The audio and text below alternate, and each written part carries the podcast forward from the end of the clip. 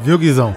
Pro ano que vem o, o filme faz 10 anos, né? A gente podia fazer um cast não só falando do filme, mas da história e tal. O que, que você acha? Ah, acho que rola. Ano que vem a gente faz um cast. Nossa, vai, haja história, mano. Julho de 2017, dia 9, Rodrigo, você tá disponível? Rapaz. que antecedência. Puta podcast organizado do caralho, hein? Chega lá no pauta livre, caralho, você não tem ideia do grande coisa. O cara marca com um ano de antecedência. Tá tudo certo.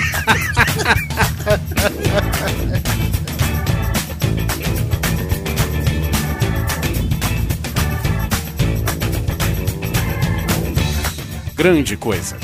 Um podcast que é bom, mas que também não é lá grande coisa.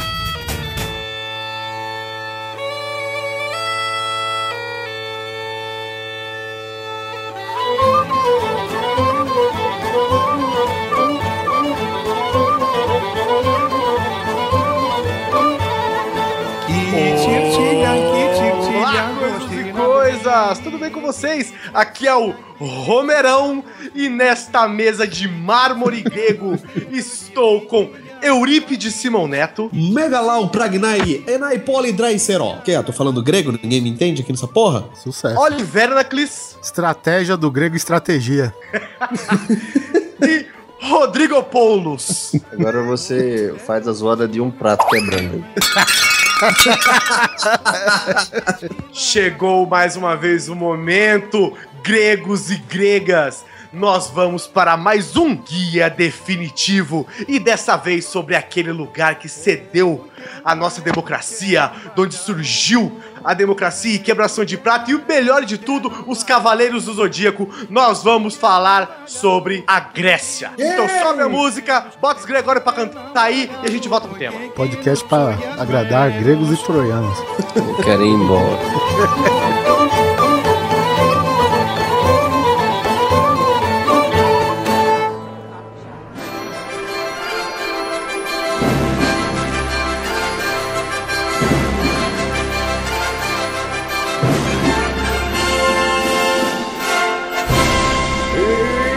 Sejam bem-vindos a mais uma transmissão aqui das Olimpíadas Podcastais, aqui da Grande Olimpíada Podcastal. Hoje, para sabermos a prova de 100 cliques rasos de melhor divulgador do podcast Grande Coisa, nós já estamos com os competidores entrando aqui nas raias. Lá na primeira raia já está entrando o Facebook, www.facebook.com/barra Grande Coisa.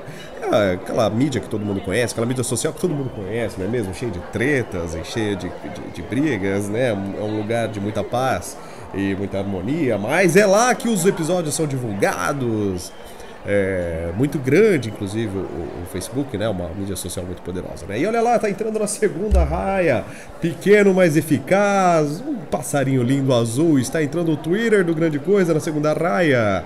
Está lá, olha lá, acabou de entrar, bonito ele, né? Ele é bem bonitinho, ele é pequenininho, mas eficaz, né? Aliás, o tamanho não importa, não é mesmo?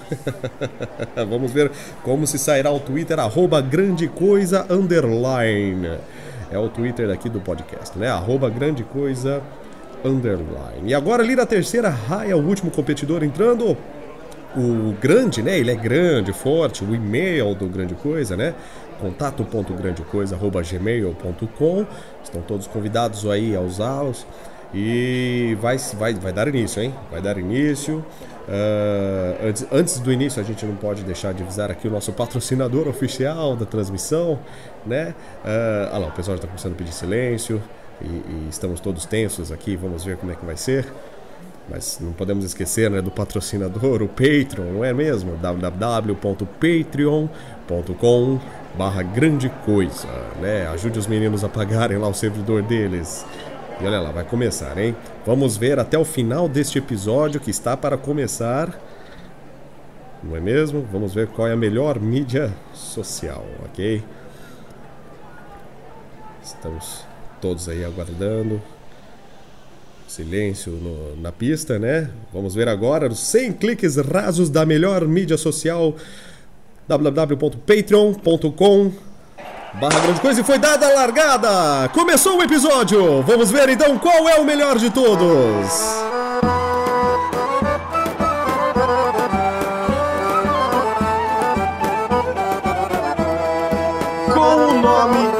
Oficial de República Helênica, conhecido no passado como Elad. O país tem, a nossa Grécia, no caso, tem 131.958 quilômetros quadrados e a população de mais ou menos 10 bilhões de gregos. Pouco terreno pra muita gente brava, hein, cara? Desde o começo. Ixi, do- Maria, é pouca aldeia pra muito cacique. O país consiste em um território continental na extremidade sul dos Balcãs, na península do Peloponeso, separada pelo canal de Corim, e de numerosas ilhas, incluindo Creta, Rhodes, que é um microfone bom também, quem quiser comprar eu tô vendendo, Eubeia e os arquipélagos Dodecanese e das Cíclades do Mar Egeu. Esse Mar Egeu tem história pra contar, meu amigo. E das Ilhas Jônicas, no Mar Jônico, obviamente, a Grécia tem mais de 14.880 quilômetros de costa e uma fronteira terrestre de 1.160 quilômetros. E lá, não sei se vocês já repararam, falam uma língua que inclusive é tão estranha que parece grego. Não é, rapaz? Que é velho, né, irmão? é velho, tudo é velho lá, Pois cara. é, e ele se tornou independente do Império Otomano em 25 de março de 1821. Ficou independente porque alguém insistia em conquistar aquela porra ainda, né? Eu não sei. Acho que ignoraram, sei lá, os últimos dois mil anos de história. Ah, mas assim- conseguiram. Mas, Alguém mas falou assim, conseguiram cara, você quer dominar uma ilha? Você quer dominar a ilha? Ah, mas depois a gente põe em algum lugar isso aí. Pois é. É, mas conseguiram conquistar por muito tempo, inclusive o Império Otomano durou séculos. O problema é que ele se desmantelou e aí a Grécia viu a oportunidade. Ok, chega dessa putaria, a gente quer independência. É, exatamente. Teve praticamente o mesmo problema do, é, do, do Alexandre o Grande, né? Que o cara morreu e o império todo que ele passou a vida toda, né? Agregando e expandindo, foi pro saco assim que ele morreu, né? Isso. É, mas é interessante também lembrar isso daí que você falou, de por que, que as pessoas querem tanto colonizar ela, que é um ponto estratégico. Isso aqui, porra, é, é relevante isso. É, se, você pegar o mapa mundi, cara, tu vai ver que a Grécia, cara, ela tá na metade do mundo, velho, né? É. Ela tá Ela no é- miolinho. Literalmente, a Grécia é a porta de entrada do Ocidente. Na verdade, ela tá na divisa, né? Vamos dizer assim. Ela, ela divide o que, que é o Ocidente do, do Oriente, cara, praticamente. Exato. né? A gente só é o que é hoje graças a esses caras. Peraí, nós do Ocidente, né? Sim, sim. É, a gente. Se eu fosse oriental, eu ia falar. E eles só são o que são hoje por causa do. Entendeu? Tudo bem, eu posso- aí, né? A capital da Grécia é Atena, tá, gente? Pra quem tava em dúvida aí. Ah, sim. É. pra quem... Aquela filha de uma égua que só se fode nos Cavaleiros do Zodíaco. Eu tô falando. Foi a principal parada que trouxe pra gente. Foi o principal motivo da gente conhecer a Grécia. Foram pelos Cavaleiros do Zodíaco. Sim, esqueça a democracia, esqueça a teve um ou filosofia. outro, qualquer coisa. Não sei nem como é que chama. como é que Jogos chama. Olímpicos, literatura, foda-se. É. Cavaleiros do Zodíaco é o que liga. Que, que literatura? Você lê grego? Você não lê grego, Oliver. Quer enganar quem? Não, eu leio os traduzidos, né? Não é nada. Tem as 12 casas lá também? O Ares, o Touro. Tem? Deve ter Tem, um né? parquezinho pra turista idiota ir lá. Tem, né? Ah, o minigolf. é, minigolf Cavaleiro do Zodíaco. O minigolf É das crianças. temático de, de mitologia 200 grega. euros. É. Vamos Obrigado, encaçapar na boca do Hades. né? interessado em ir, cara. É Disney grega. Disney gringa, pra tentar salvar o país da bancarrota. O Mickey de toga. Ó, pra você ter uma ideia, coisas que você não tem a menor noção, ó. A Grécia, ela é berço, né? Chama-se de berço, né? Porque a gente sabe que quem nasce na Grécia se pode, porque a Saúde, você viu, né? Foi sequestrado, não sei o que muito Quem é berço, porra também. é berço da democracia, da filosofia ocidental, da literatura ocidental, da historiografia, da ciência política, da tragédia, da comédia, dos Cavaleiros Zodíaco e Sim. dos Jogos Olímpicos. Afinal de contas, é, estamos chegando lá. Já que a gente tá falando, comentando os Jogos Olímpicos aqui, queria lembrar que o Guizão cometeu um vacilo do grego Vassilaskis, que o, cara, o cara chegou no, no nosso grupo do Telegram. Aí o Guizão Oi. falou: vocês querem o quê? Guia definitivo da Islândia ou da Grécia? Cara, Hum. o povo, claro que ia pedir da Islândia, porque ninguém conhece aquela pedra de gelo, né? Vamos ser sinceros. É Velho, o que a gente pensou. é, olha os nossos cornos, velho. Em plena época de Olimpíada, em território tupiniquim, você acha mesmo que a gente ia falar da Islândia agora? Sério mesmo? Tinha que dúvida? é, o que que é a Islândia perto do Pateta fazendo Decathlon? Nada. É o Pateta fazendo Decathlon, cara. Isso é lindo demais. Bom, mas já que vocês estão citando, é bom lembrar que os primeiros Jogos Olímpicos e os primeiros da era moderna aconteceram que na são- Grécia. Isso, que são os que acontecem até hoje. Isso, É, exatamente. tá. Não, era- exatamente, né? Porque naquela época Não, o pessoal ficava nu, né? Essas coisas. Os Jogos Olímpicos da Era Moderna são os mesmos que acontecem até hoje. O os antigos Jogos Moderna. Olímpicos, inclusive, era um negócio assim. Era um mês inteiro de debate e aí no final botava três malucos pra correr ali. e, Oh, de. Ah, era isso mesmo. É, As novas, as novas são só, né, a- o atletismo e o esporte em geral. Antigamente era um grande sarau de poesia grega lá, eu ficava apontando os dedos e falando no parlatório lá, e no final botava três malucos pra correr, pra jogar dardo, pra pular de corda e- pronto. Tava se feito pose as Olimpíadas. E tinha que fazer pose pra estátua também. Ah, isso é óbvio. Agora, a Era Moderna, o primeiro foi em 1896, em Atenas, obviamente, né? Durou de 6 a 15 de abril. Foi uma comemoração do meu aniversário, gente. Yay! 15 de abril, yay! Só eu gostei dessa informação. Foda-se. Reunindo nas delegações de 14 países com seus 241 atletas disputado, disputando nove modalidades, cara. Suficientemente bom pra mim. Gostaria de ter visto na Baralho, TV. dominó.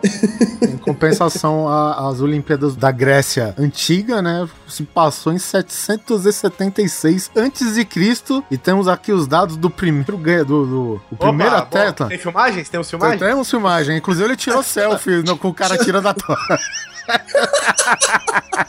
Jones Klaus consta lá? O primeiro atleta foi Corebeu, uma prova que se sucedeu em Muito. Olímpia, é claro, e era uma prova de corrida. Olha que mais seria, né? Inclusive, eu acho que eu já posso mandar a primeira curiosidade aqui, hein? É, A maratona. isso, interessante. A nossa, a nossa, que todos nós aqui, dá pra ver pela foto de todo mundo que a gente pratica a Pra maratona. quem ainda não sabe, né?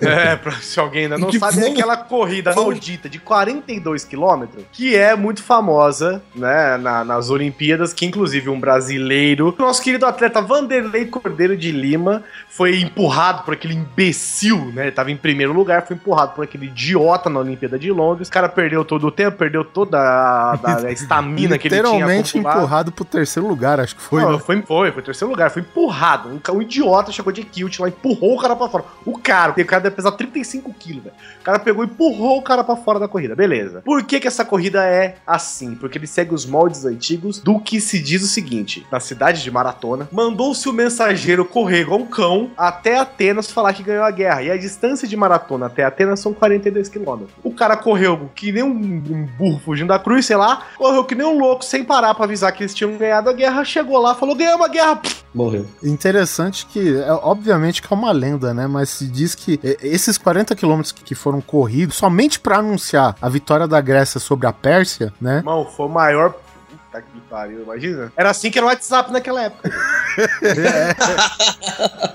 E logo depois foi o WhatsApp no Brasil, porque o cara morreu, né?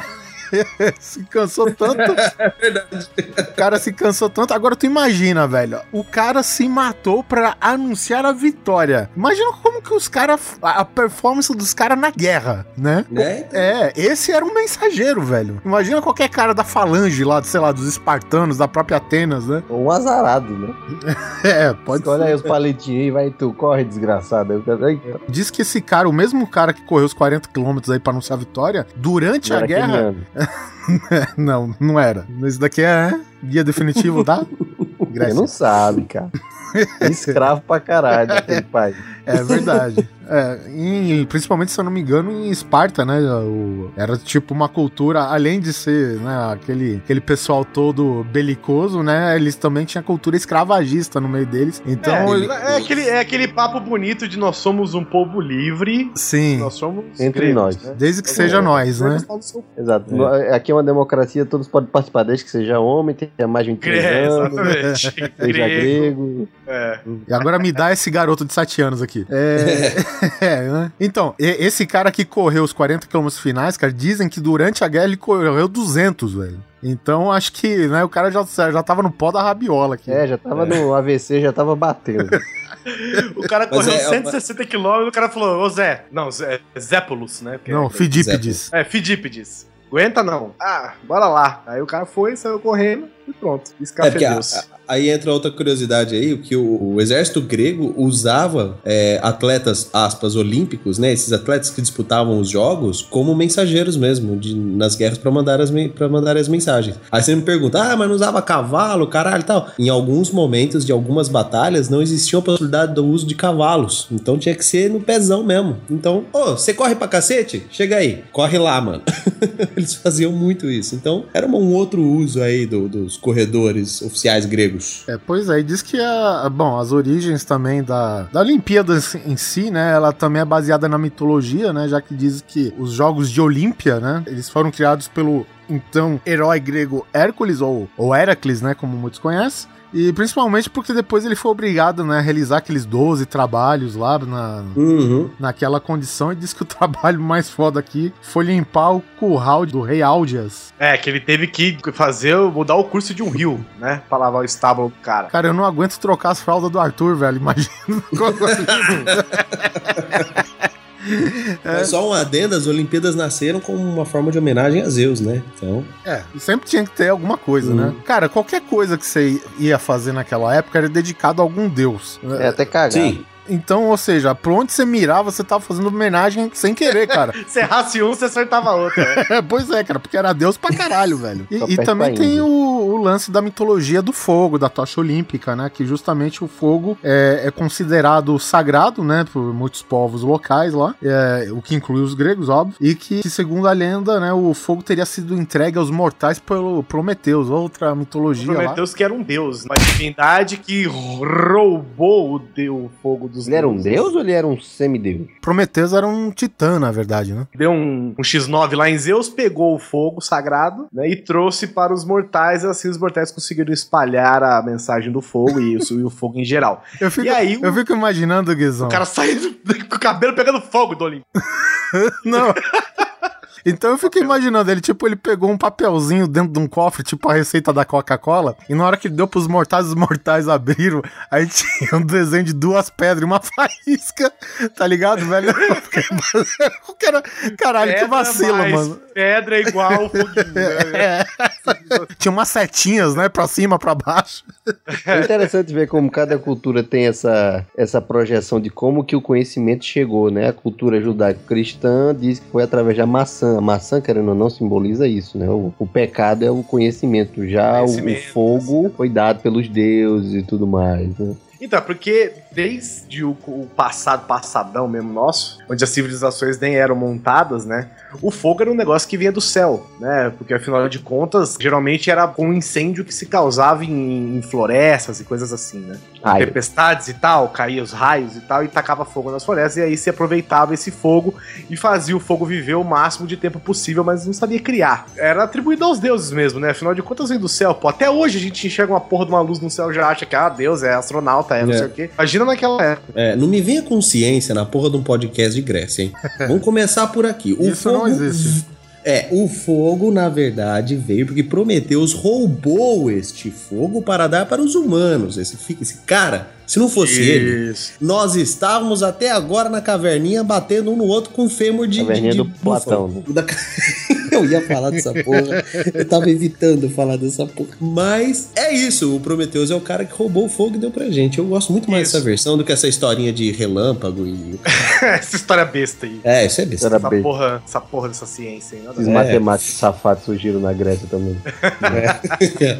Astrônomos do caralho. E por isso, por ter feito essa vacilagem, né? Vacilão caralho. Zeus ficou putaço com ele. Por ser vacilão, ele foi condenado a ficar a eternidade preso numa pedra ou empurrando uma pedra, eu não lembro, sendo comido. Preso, ele ficou acorrentado preso, numa né? pedra. É acorrentado numa pedra com a porra de uma grande águia comendo o fígado dele todo dia e essa porra nascia no dia seguinte. Enquanto ele segurava o céu. Só, é. né? Só. Só isso aí. Não, tenso, Só. né, velho? Não, tenso. Prometeu, cara, Prometeus. Prometeus. Obrigado, brother. Obrigado. Então, então o que a gente sabe é que a Terra precisa de pelo menos dois caras, né? O Atlas pra segurar o planeta e Prometeus pra segurar o céu, é isso? Se não, vira aquele temporal e cai o céu, tá ligado? Lembra da tartaruga da Índia também, que segura o Ah, elefante. ah, e todos eles em cima de uma tartaruga com elefante. E tudo bem, não, mas deixa pra lá, a Índia, tá, a Índia tá lá no Oriente, cara. Nós estamos falando aqui do Ocidente. É, Índia 86. Eu, eu só queria primeiro fazer uma inserção aqui, porque a gente falou do Fidip, diz que correu 40 quilômetros e quase e, qua- e morreu de fato no final. Isso quase aconteceu nas Olimpíadas modernas, né? Vamos nos lembrar que em 1984 é a Olimpíadas de Los Angeles, cara. Teve um quase mesmo caso disso, só que a pessoa sobreviveu, né? A pessoa ela se desgastou a mais do que deveria, né? Acho que ela ignorou postos de, de água, né? Que o pessoal faz em alguns locais lá no trajeto da maratona, né? Gente, a corrida de 40 quilômetros. 42 quilômetros e 195 metros. né? Chupa. A Gabriela Anderson Cheese, que é uma corredora suíça, cara, ela quase, ve- velho, ela se esforçou muito pra chegar no final. Peraí, acho peraí, peraí, peraí, peraí, peraí, peraí. Da Suíça, Suíça. ela chama Cheese. Cheese. Não, ela chegou inteira, não chegou sem nenhum furo, não. Bom, enfim, eu, eu acho que, pelo que uma entrevista que ela disse, eu acho que ela ignorou algum posto de fornecimento de água lá. E ela chegou, cara, extremamente desidratada, né, cara? Chegou só a capa do Batman, né, velho? Só a capa. Os- cara, os médicos estavam correndo junto. Correndo assim, não, ela não corria, né? Ela Os mancava Tentando acompanhar e morrendo também. é, pra, se- caso ela caísse antes da chegada, os médicos segurassem, cara. Isso daí foi, cara, foi, Segurando uma maca atrás dela. é, cara. Cara, ela cruzou a linha de chegada, velho, caiu inconsciente, velho, sabe? Os É, caras levaram pro, pro posto médico lá, cara, mas porra, acho que de, sei lá, era 44 corredores, ela chegou em 37, alguma coisa assim. É, ela, Ela não ela- chegou em primeiro? vale a pena, vale a pena colocar o link aí no post desse vídeo porque é, é realmente assustador, vamos falar até. O pessoal fala que é exemplo de superação e realmente é, um Peraí, exemplo de mas ela, superação, ela não mas chegou em primeiro lugar? não. Ah, então achei que ela...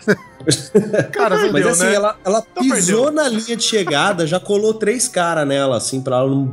pra não se machucar na hora de É, cair. E toda a equipe que é técnica falando durante o percurso, um pouco antes dela chegar, pra ela desistir, né? Pra ela parar com isso, porque, meu, ela tava chegando num limite sobre-humano, né? E ela não, não, vai terminar. Mas ela chega, gente, sério. É, é, pra quem não viu esse vídeo, merece ver. E, e- e realmente foi foda isso. Essa não é uma daquelas mulheres que ganhou uma daquelas medalhas de, de honra ao mérito ou de espírito olímpico, qualquer coisa assim? Porque existe uma, existe uma categoria de medalha que ela não tem um valor de, de placar, né? É a a, é a- prata, vamos, ouro. e- falar, vamos falar português, Guizão. É a medalha do importante é participar. É. O importante é do. É, essa mesmo. Só que pouquíssimos atletas ganham essa medalha quando eles, entre aspas, aqui, se mostram verdadeiramente com o espírito olímpico. Exato. É, é, é, depois dela, realmente inventaram aí uma premiação por espírito olímpico. Al- Alguns tipos de atletas Isso. Pelo espírito olímpico, né? E uma E outra o curiosidade- Vanderlei, o, o próprio Vanderlei Cordeiro de Lima, que foi empurrado pelo imbecil lá do escocês, sei lá o quê, ele ganhou essa medalha. Porque ele poderia ter saído da prova, ele tinha o direito, né? Não ia ganhar, Uhum. mas ele tinha o direito de sair da prova, e ele foi à prova até o final, e ainda assim chegou em terceiro, é, contra Levou todas as medalhas. coisas. Exato. Levou a medalha de bronze e levou essa medalha que, entre aspas, para o esportista e para o esporte, vale mil vezes mais que uma medalha de ouro, que é a medalha de espírito Uhum. olímpico. Inclusive, uma outra curiosidade foi depois do caso da Gabriele que foi autorizado o atendimento médico a atletas durante uma prova e, se for necessário, claro, Cara. sem eles serem desclassificados. Ei, Alguém olhou e caiu, falou- foda-se. Alguém olhou e falou: Olha, eu acho que ela precisava de ajuda ali. hein? O, Não, o conversa, Rodrigo, tá o Rodrigo já falou foda-se porque ela não chegou em primeiro, velho. cara insensível. Agora imagina, ela chegando nesse estado em primeiro, os outros estavam vindo de rabecão, né, velho? é só. É uma, é uma questão que acho de suposição, né?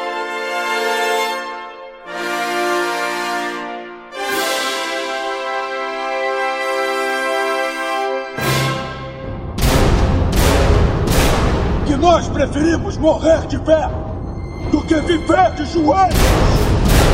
E acima de tudo, lutam pela Grécia.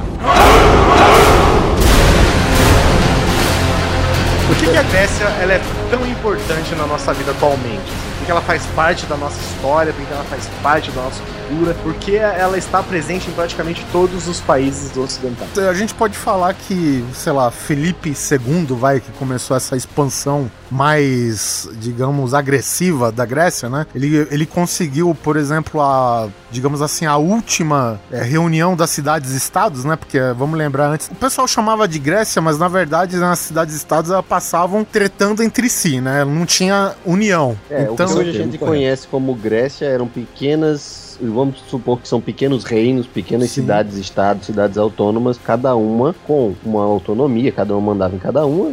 Tipo, eu mando em mim, o Oliver manda nele, cada um tem uma cidade, cada um administra. Unidos, nós formamos a Grécia, mas não estamos unidos, é, enfim, em comando, em estado, trocando é. mercadorias, fazendo comércio, etc e tal, mas não somos a, não estamos sobre as, os mesmos mandos, né? A não ser quando Isso. tudo ia pro Beleléu, aí, ó, cara, vão comer a gente. Melhor a gente, né? é tipo Rio Niterói, assim. Niterói derruba a ponte, deixa o rio se acabar, viu?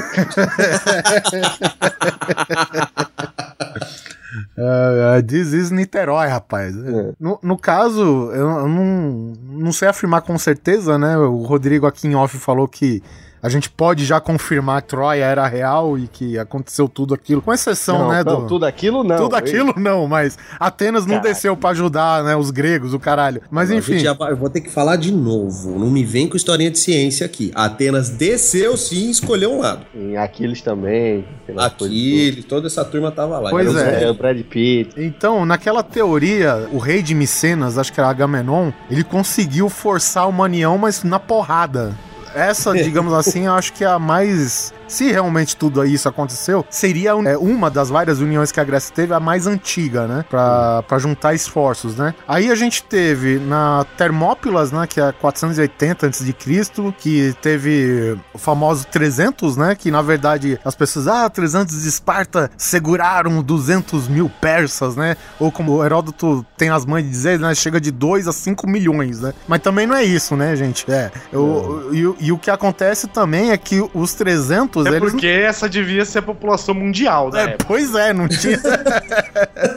é, cara. Mas assim, o que acontece é que o 300, né, eles se juntaram com mais 7 mil gregos, né? Essa, esse grupo de 300 caras de Esparta era a força de elite, né? Porque o conselho de, de Esparta não deixou todos os soldados irem, né? E a gente Sim. tem que lembrar que Esparta era uma cultura extremamente voltada para a parte militar, né? Era parte da cultura deles, né? E eles passavam a, a, partir dos 7 anos e os próximos 12 anos só treinando pra guerra, velho. Né? Era, uma, era uma cultura voltada para isso. Então, é, apesar do 300, né, ter aquela, aquela, digamos, estilização. O, né? o romance e a estilização do Frank Miller, uma coisa é verdade, o Leônidas realmente trouxe mais guerreiros que os outros, né? É, trouxe menos números, mas trouxe mais guerreiros, né? Porque, na verdade, as outras cidades-estados pegavam, além dos militares, e claro, pegavam o que tinha, né, pra, pra juntar esforços, né? Vale lembrar também que essa não foi a primeira invasão, como o próprio Guizão falou aí, né? A Batalha de Maratona foi a primeira invasão que a Pérsia teve, tentou invadir a Grécia, que a Pérsia tentou invadir a Grécia. É, na, na verdade,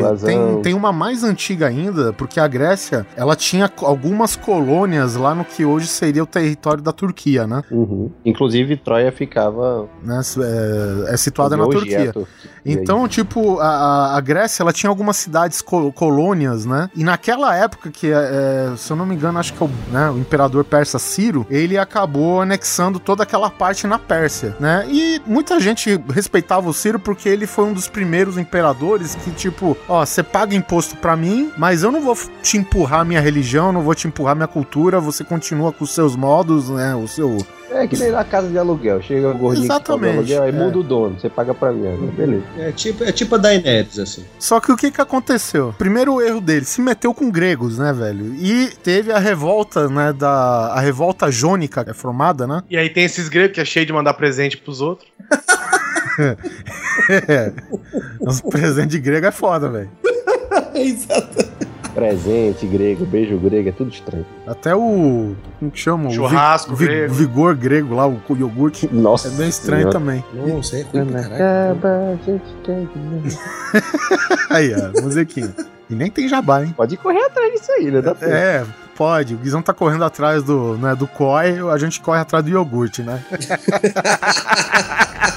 Mas enfim, essas cidades aí, cara, ela, quem mandou suporte foi Atenas, né, cara? E desde então, desde essa época do Ciro, que quase 600 anos de Cristo, é, desde essa época, cara, que todo aquele território grego, né, que na verdade não é a Grécia Unida, mas enfim, sempre teve treta com os persas, né, que começou tudo aí. E, e na verdade, cara, é, muita gente fala que o, o, bloqueio aí, né, do 300, o 300, né, além dos 7 mil gregos, ok, é, não bastava só os 300 segurar o afunilamento lá das Termópilas, né? Aqui um lado tá o. Enfim, tinha uma montanha de cerca de 280 metros, que é o Monte Calidromo, né? Tinha o afunilamento e o outro lado era o Egeu, né? Era um desfiladeiro, um abismo. É uma e... coisa curiosa de você ter falado, porque apesar da Grécia ser né, milhares e, sei lá, centenas de milhares de ilhas, ele praticamente não dá para navegar nele, cara. Sim, porque é um terreno muito rochoso, né, cara? Tudo pois é. montanhoso. É. É, Você é, tá falando do litoral grego, no caso. É, o litoral grego e não só o litoral, a, a, parte do mar mesmo, assim, mas como o próprio terreno, cara, acima do nível do mar, cara, ele é todo montanhoso, todo complicado. Sim, sim. Pois é, ele é, ele é 80% da Grécia é praticamente montanha, sabe? Então, ele, eles são ilhas, mas são ilhas com montanhas no meio, entendeu? Então, ele, ele é dificilmente navegável, é muito muito ruim de navegar nos rios, no caso, né? No mar já é outra história. Mas ele, é, ele tem zero de navegabilidade nos rios justamente por isso, porque os terrenos da Grécia são muito montanhosos. Pois é. E, e foi justamente esse terreno complicado, cara, que os generais gregos usavam de estratégia, né, cara? Estratégia. estratégia. De estratégia. é isso aí, cara. Então, mas o que acontece? Os 300, eles tinham acesso por trás deles. Quem defendia? é, é. é, mas a gente vai falar um pouco disso depois que não era problema, hein, Rodrigo? Não, era Naquela época não tinha problema. E assim, naquela época. Nessa época, época, também não tem problema. Deixa claro. Sim, não. Com certeza.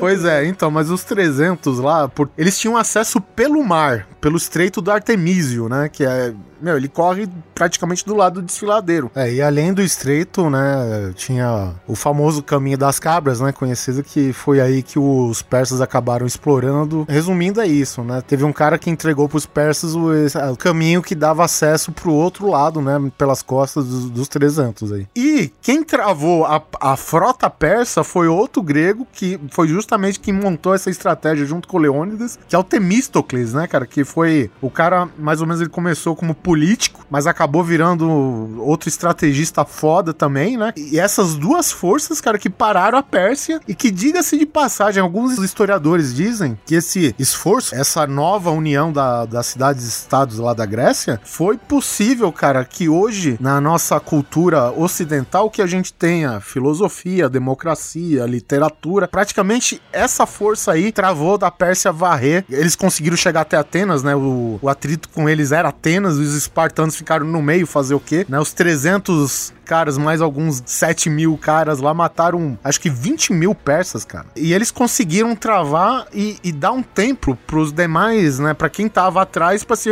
reorganizar, né? E apesar de Atenas ter sido queimada, que nem os caras gostam de falar, né? Burned to the ground, os gregos conseguiram dar a volta por cima justamente desse tempo que o Temístocles, próprio Leônidas com os 300 conseguiram barrar é, nessas duas passagens estreitas, ou seja, pelo mar ou pela terra. Chupa é essa. Nem pelo ar, né? Pelo ar não rola. Não, ainda não tinha. Ah, o Frank Miller só escreveu a história agora. Ah, devia, né? devia, ter alguma besta fera selvagem que voava, com certeza. Ia ser da hora. Nós estamos aqui hoje como homens livres da Macedônia! Quando perguntarem por que lutaram tão bravamente, respondam! Eu estava lá naquele dia em Galgamela. Pela liberdade e a glória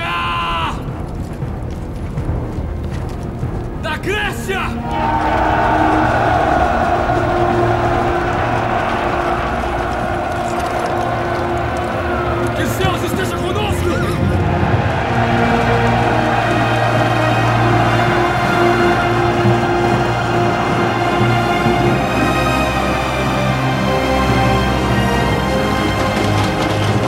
A gente falou de 300, eu acho que, beleza, que eles travaram a invasão de uma cultura estrangeira, né? Agora, quem que foi o responsável por espalhar a cultura grega. Por, por helenizar, né? Exatamente, helenizar o ocidente. Puta, que bonito isso. Desculpa, peraí, rapidão, rapidão. parênteses, só um parênteses.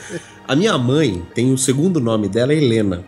A porra do país, cara, tem o um nome oficial, cara, de Helênica. Putz, isso é muito foda. Ó, todas as Helenas, parabéns, cara. Vocês têm um país no nome de vocês. Muito o Manuel Carlos é que escreve sempre o Helena. Manuel Carlos que, que fundou a Grécia, né? É, com certeza. Desgraçado, tá vivo até hoje. É o Matusalém. Ou Felipe II, né? Exatamente. filho de quem? Felipe hã? primeiro e tal. É, não, ele... só Felipe. Só Felipe. É, só Felipe, é verdade. Acho que o pai Felipe. dele não era Felipe também, não, cara. Então, primeiro bom, do seu nome. Não, era Felipe II porque alguém é, que, que predecesseu. Eita, caralho. precedeu. Alguém que predecesseu, não vem não, viu, Templo? É, que precedeu ele e chamava Felipe. Enfim. E a... O pai dele chamava Amintas III. Tá óbvio porque que ele chamava Felipe, né, caralho? Porra. A Mintas quarto não dava pra se chamar nem fudendo. Chega, tá muito usado já.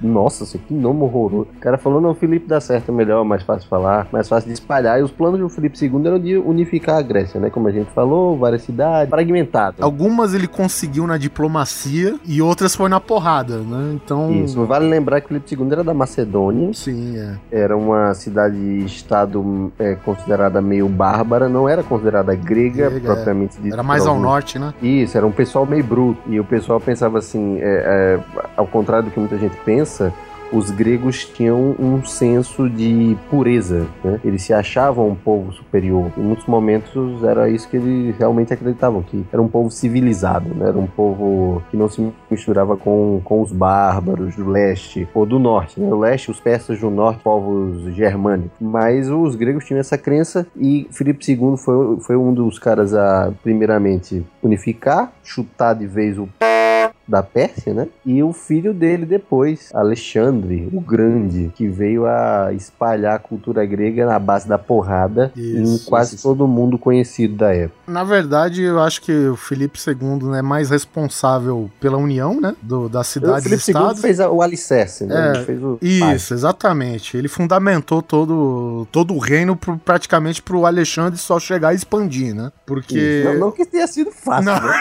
É claro, claro que não. Chega né? aí, meu filho, te vira, tá facinho agora, vai, vai, vai. É, Vamos expandir. Ele conseguiu unir, né, as maiores cidades da época, que era Atenas, acho que Tebas, eu não sei se Esparta tava... Porque o, o grande problema, né, cara, que com o futuro aí, depois a gente vai falar, essas cidades-estados, elas meio que se desmancham, né? Tudo tem uma certa tendência a decair, né? Sim, uhum. tudo que nasce morre. Exatamente. Sobe e, desce. e a maior prova disso, cara, é justamente o sucessor do Felipe. Diga-se passagem, Felipe, o Felipe II, pai do Alexandre o Grande, ele promoveu um festival, né, mais dedicado para que todos reconhecessem, né, a, a, soberania dele. Mas enfim, era uma coisa meio que democrática para você juntar os líderes, né, das cidades-estados e tal. E ele acabou sendo assassinado por um, um membro do, da guarda pessoal mas dele. Queria ele morto e aí é, di dizem que, tipo, era uma vingancinha porque curraram o cara numa festa, um negócio assim, e... Enfim... Pode eu... ter sido, ou então pode ter sido alguma pessoa de outra cidade. Tem gente que suspeita, inclusive, do próprio Alexandre, que o próprio Alexandre teria mandado fazer isso para poder Sim. subir ao trono mais rápido. Da mãe do Alexandre também, Da mãe do Alexandre. Enfim, é uma coisa que a gente nunca vai saber, né? Nunca vai saber, tempo, é muito tá... velho, cara.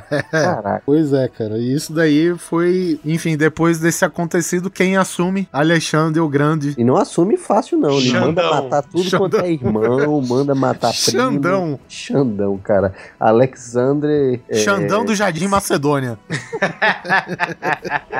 o Alexandre, para poder ser coroado, para poder ser coroado rei, ele teve que se livrar de um monte de parentes. Subiu de graça não. Papai morreu, agora tu é rei. Tem aquele filme horroroso. Quem é mesmo aquele filme? Oliver Stone, né? É, do Oliver Stone. Que é, tem seus momentos aquele filme. Se você pescar talvez 30 segundos ali, é, aqui o filme se salva. É, e, e historicamente, alguns fatos, muitos que estão lá no filme, até corretos, né? O problema do filme é que ele é muito overactor, né, cara? Todo Sim. mundo tem necessidade de se exaltar na, atenua na atenuação. ó.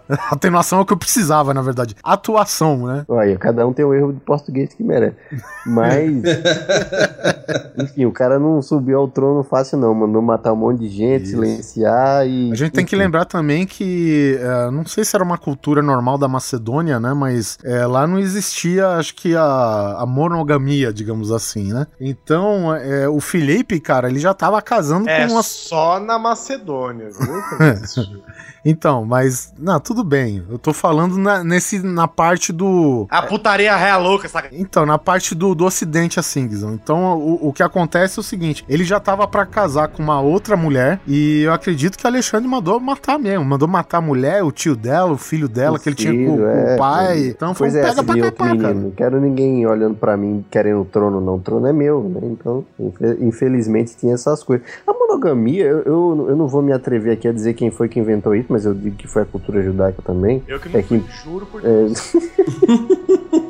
Não fui eu que Então não era, não era uma coisa normal, de, de forma alguma.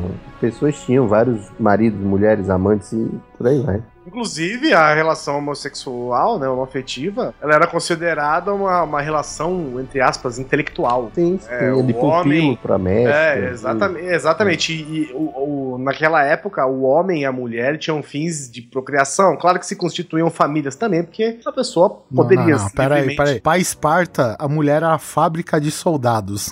Pois é, tudo bem, mas, mas existiam famílias, né? Sim. Isso, não Eles- quer dizer que nenhum homem não queria pegar mulher, mas Isso, se quisesse exatamente. Pegar uma mulher, tanto faz. Não havia essa diferenciação de orientação como existe hoje, Hoje, né? exatamente. Inclusive, é, inclusive no filme do Alexandre, ele se apaixona por um rapaz e o rapaz é meio andrógeno, tem É. traço feminino. Que é o Hefestion, gregos- um dos soldados dele, né? Isso. E que era amigo de gregos- infância. Que é igual aquele filme Não também. lembro se era Troia. aquele. Não, não, não, não, não. Não, que é igual o filme Troia, onde, né, quem morre é o primo. Isso, o primo do Aquiles. É, Primo. é, o filme diz que é primo na Ilíada, não sei se garante que é, que é primo, não. Não, é mas primo, só que o primo é. É o. Patroclo, né? É, é, di- diz que o Aquiles tinha uma certa. Ele não ficou puto com o Heitor à toa, né? Não.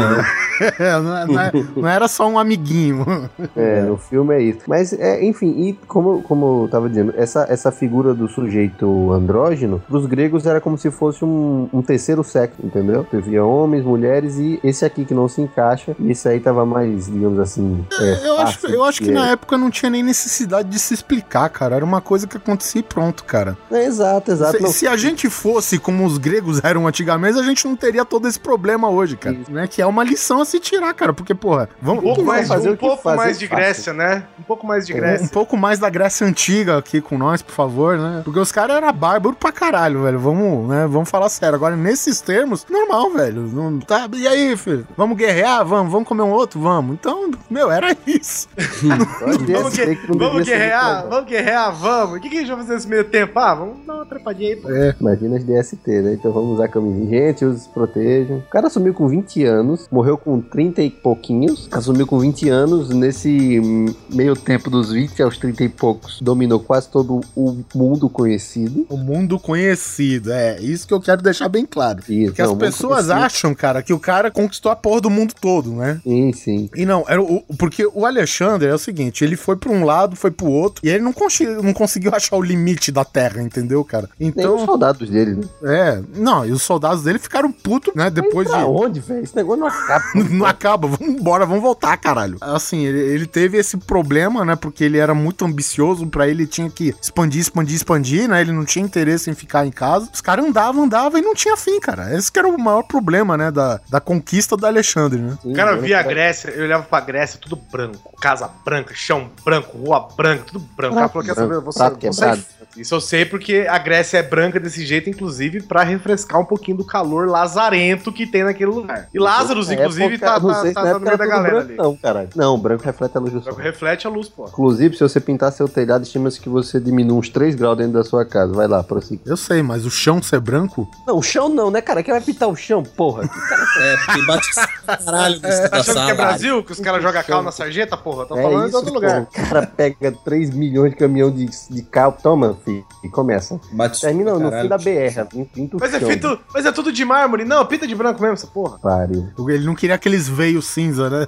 É Aí o cara olhou, tudo estrada. branco, falou: Não, chega, deixa eu sair fora, deixa eu ver um pouco de cor. Aí o cara foi expandindo o mundo, né? É isso, dominou o Egito, dominou a Pérsia, dominou. é, a Pérsia inclui também é, toda aquela região do Iraque, Babilônia e etc e tal, até bater na Índia. E na Índia ele foi ferido em batalha. E aí tinha um problema de Alexandre, né? Que ele só sabia expandir e não sabia cuidar dentro de casa, né? Ele queria misturar todas as culturas, agregar gregos, persas e tudo mais. Só que tinha um Ia ser o problema. legalzão. É, só que os gregos não queriam isso, nem os persas, né? Agregar gregos, né? quase um Agregar trava-língua, cara. Será que veio daí a palavra agregar? Né? Porque os caras tinham que se juntar a cidades-estado, então tinha que agregar. Caralho, será? Será? Não, né? Tornar os gregos, Professores de só. linguística e Deus. letras estão tremendo, assim, tendo compulsões. Os caras não sabem do que estão falando. aqui. Etimologia. Agregar. Origem da palavra agregar. Do latim agregare. Fala que é, que é latina e o latim é, é depois do grego. Então, Então não. É, mas o latim tem coisas que são baseadas no grego, né? Mas fica Tem, aí tem. muito mais legal essa ideia do que a verdadeira, né? É, então é, esquece. se não for, é A essa, partir né? de hoje, Agregar vem do grego que significa juntar. Pronto. Não, Isso é significa tornar grego. Isso. Tornar grego. Que Quando vem, você na verdade, das cidades-estado. É, é assim, ó. As cidades-estado precisavam ficar unidas para manter a Grécia unida. Então, eles agregaram as cidades-estado, surgindo a palavra agregar. Muito obrigado. não, vou, vou, vou dar outra definição aqui. Eles tinham que inserir a cultura grega nos países e locais que eles desbravavam, que eles dominavam. Boa. Assim, eles devagar eles tinham que agregar a cultura local. Por isso, Grécia. Não, caralho, Grécia já existia. Porra, né? Não fode, mano. Em minha defesa, a Grécia não existe até hoje. É República Helênica. É que nem a China, né? República Popular da China. Que nem a República Democrática da Coreia do Norte. É. República Democrática da Alemanha.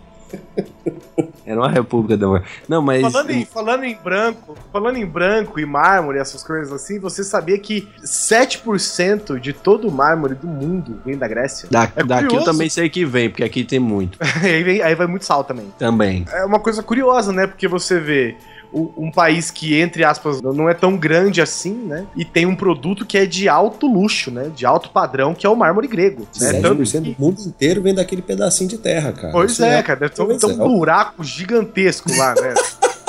A Grécia deve estar oca no meio. por isso que eles faziam tanto pilar, né? Que é pra segurar a parte Pra onde fica segurar o buraco. do país em pé.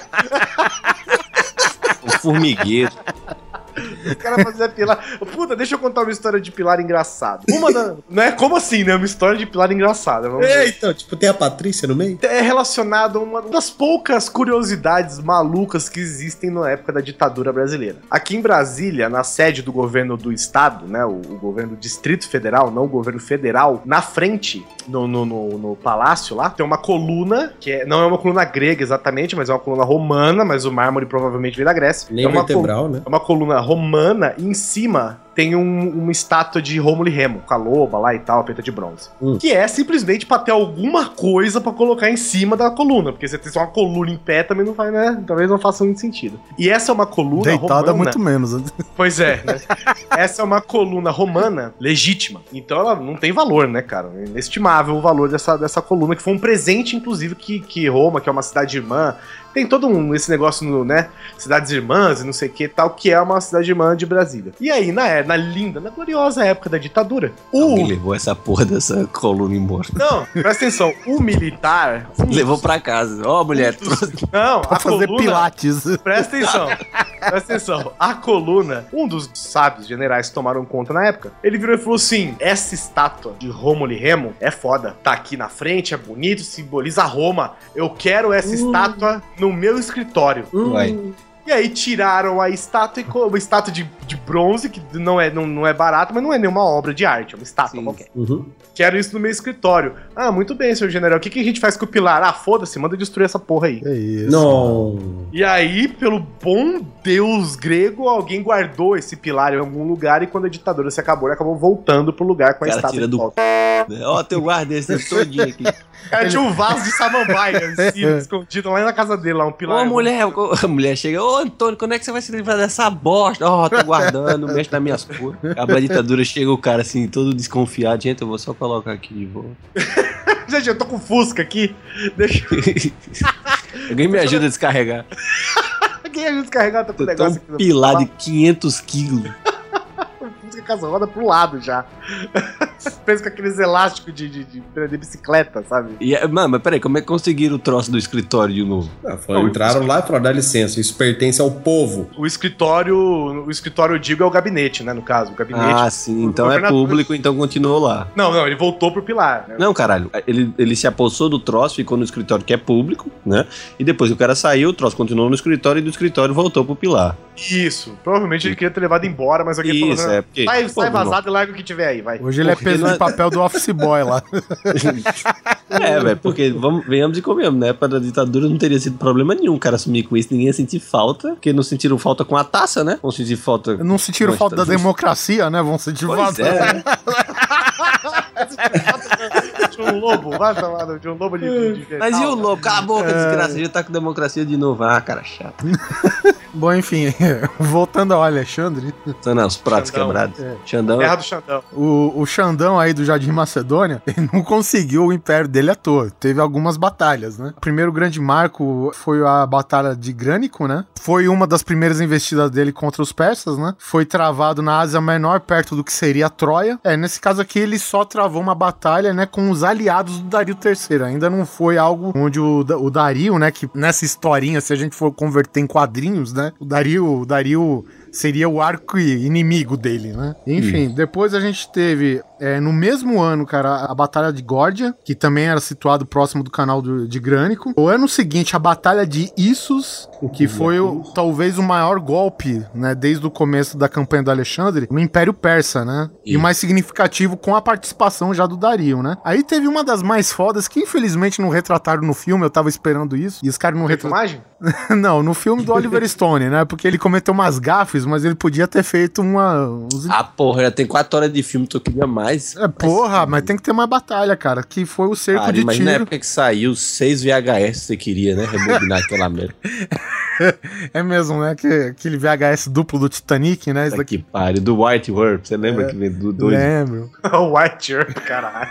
Ué, bom, enfim, o tiro, né, é, é praticamente uma ilha, né, que fica perto da parte continental, né? Só que é, é um terreno cercado por água, é uma praticamente uma ilha. O Alexandre falou: é, ele pegou os destroços da cidade e fez uma ponte até chegar em tiro, velho. Nesse caso aqui, tiro teve cerca de 8 mil baixas, né? Contra 400 caras da, da Macedônia, velho. Ainda no mesmo ano do cerco de tiro, cara, que teve a famosa ponte aí que ele fez. Cara, você consegue imaginar qual o trabalho que se dá pra fazer uma ponte de destroços, sei lá, de um país a outro? Mas não é um país a outro, né, cara? Peraí. Não, Não, não. tudo bem. Um seja de uma- a uma ilha, mas era uma distância, não era tipo 40 quilômetros. Cara, pouca coisa, pouca coisa. Achei que era tipo uma Rio-Niterói, assim. E teve precedente, cara, porque aquele. uh, eu acho que eu não lembro se é o- no Elis Ponto, né? O famosíssimo Elis Ponto, que é, é simplesmente um estreito, né? Que liga o Mar Egeu ao Mar Negro. E o Xerxes, ele alinhou uma porrada de navio lado a lado e construiu uma rampa por cima e fez uma ponte de um quilômetro e meio, cara. Isso, E aí ele, ele ancorou o- os, os navios com papiro e pedra, velho. Entendeu? E fez uma ponte, cara. Quem destruiu isso daí Caralho, foi. com papiro, mano. Não, mas papiro, papiro bruto. Ah, Viraplano. material Papira bruto. madeira, seria uma pilha de papel cara lá fudida, né? desenrolando os Isso papiros. O, o Guizão esquece que papel, em determinada fase da vida dele, é uma árvore, caralho, né? Funcionário público ia ter material de material de prima pra caralho pra fazer isso. Pois é, mas se você vir e falar pra mim assim, ah, é de, é de pinos e, e sei lá o que, beleza. Agora você fala de, sei lá, papel. Eu vou Não, falar que, ah, não, é, da árvore. É, é, eu entendo. É, a né? mesma Você não coisa vai que falar que, fala- a ponte é feita de A4, né? Pô, você não é... É, é a mesma coisa que você falar que a ponte é feita de palmito, né, cara? pois é. Porra, devia ser boa essa ponte. Ia ser- O duro é é o tipo de ponte que só vai, né? Porque o cara, É. o último que passa, arranca, come um palmito, vai pra próxima. uma ponte de palmito. o cara atravessa a ponte e tem um monte de pote de conserva no final.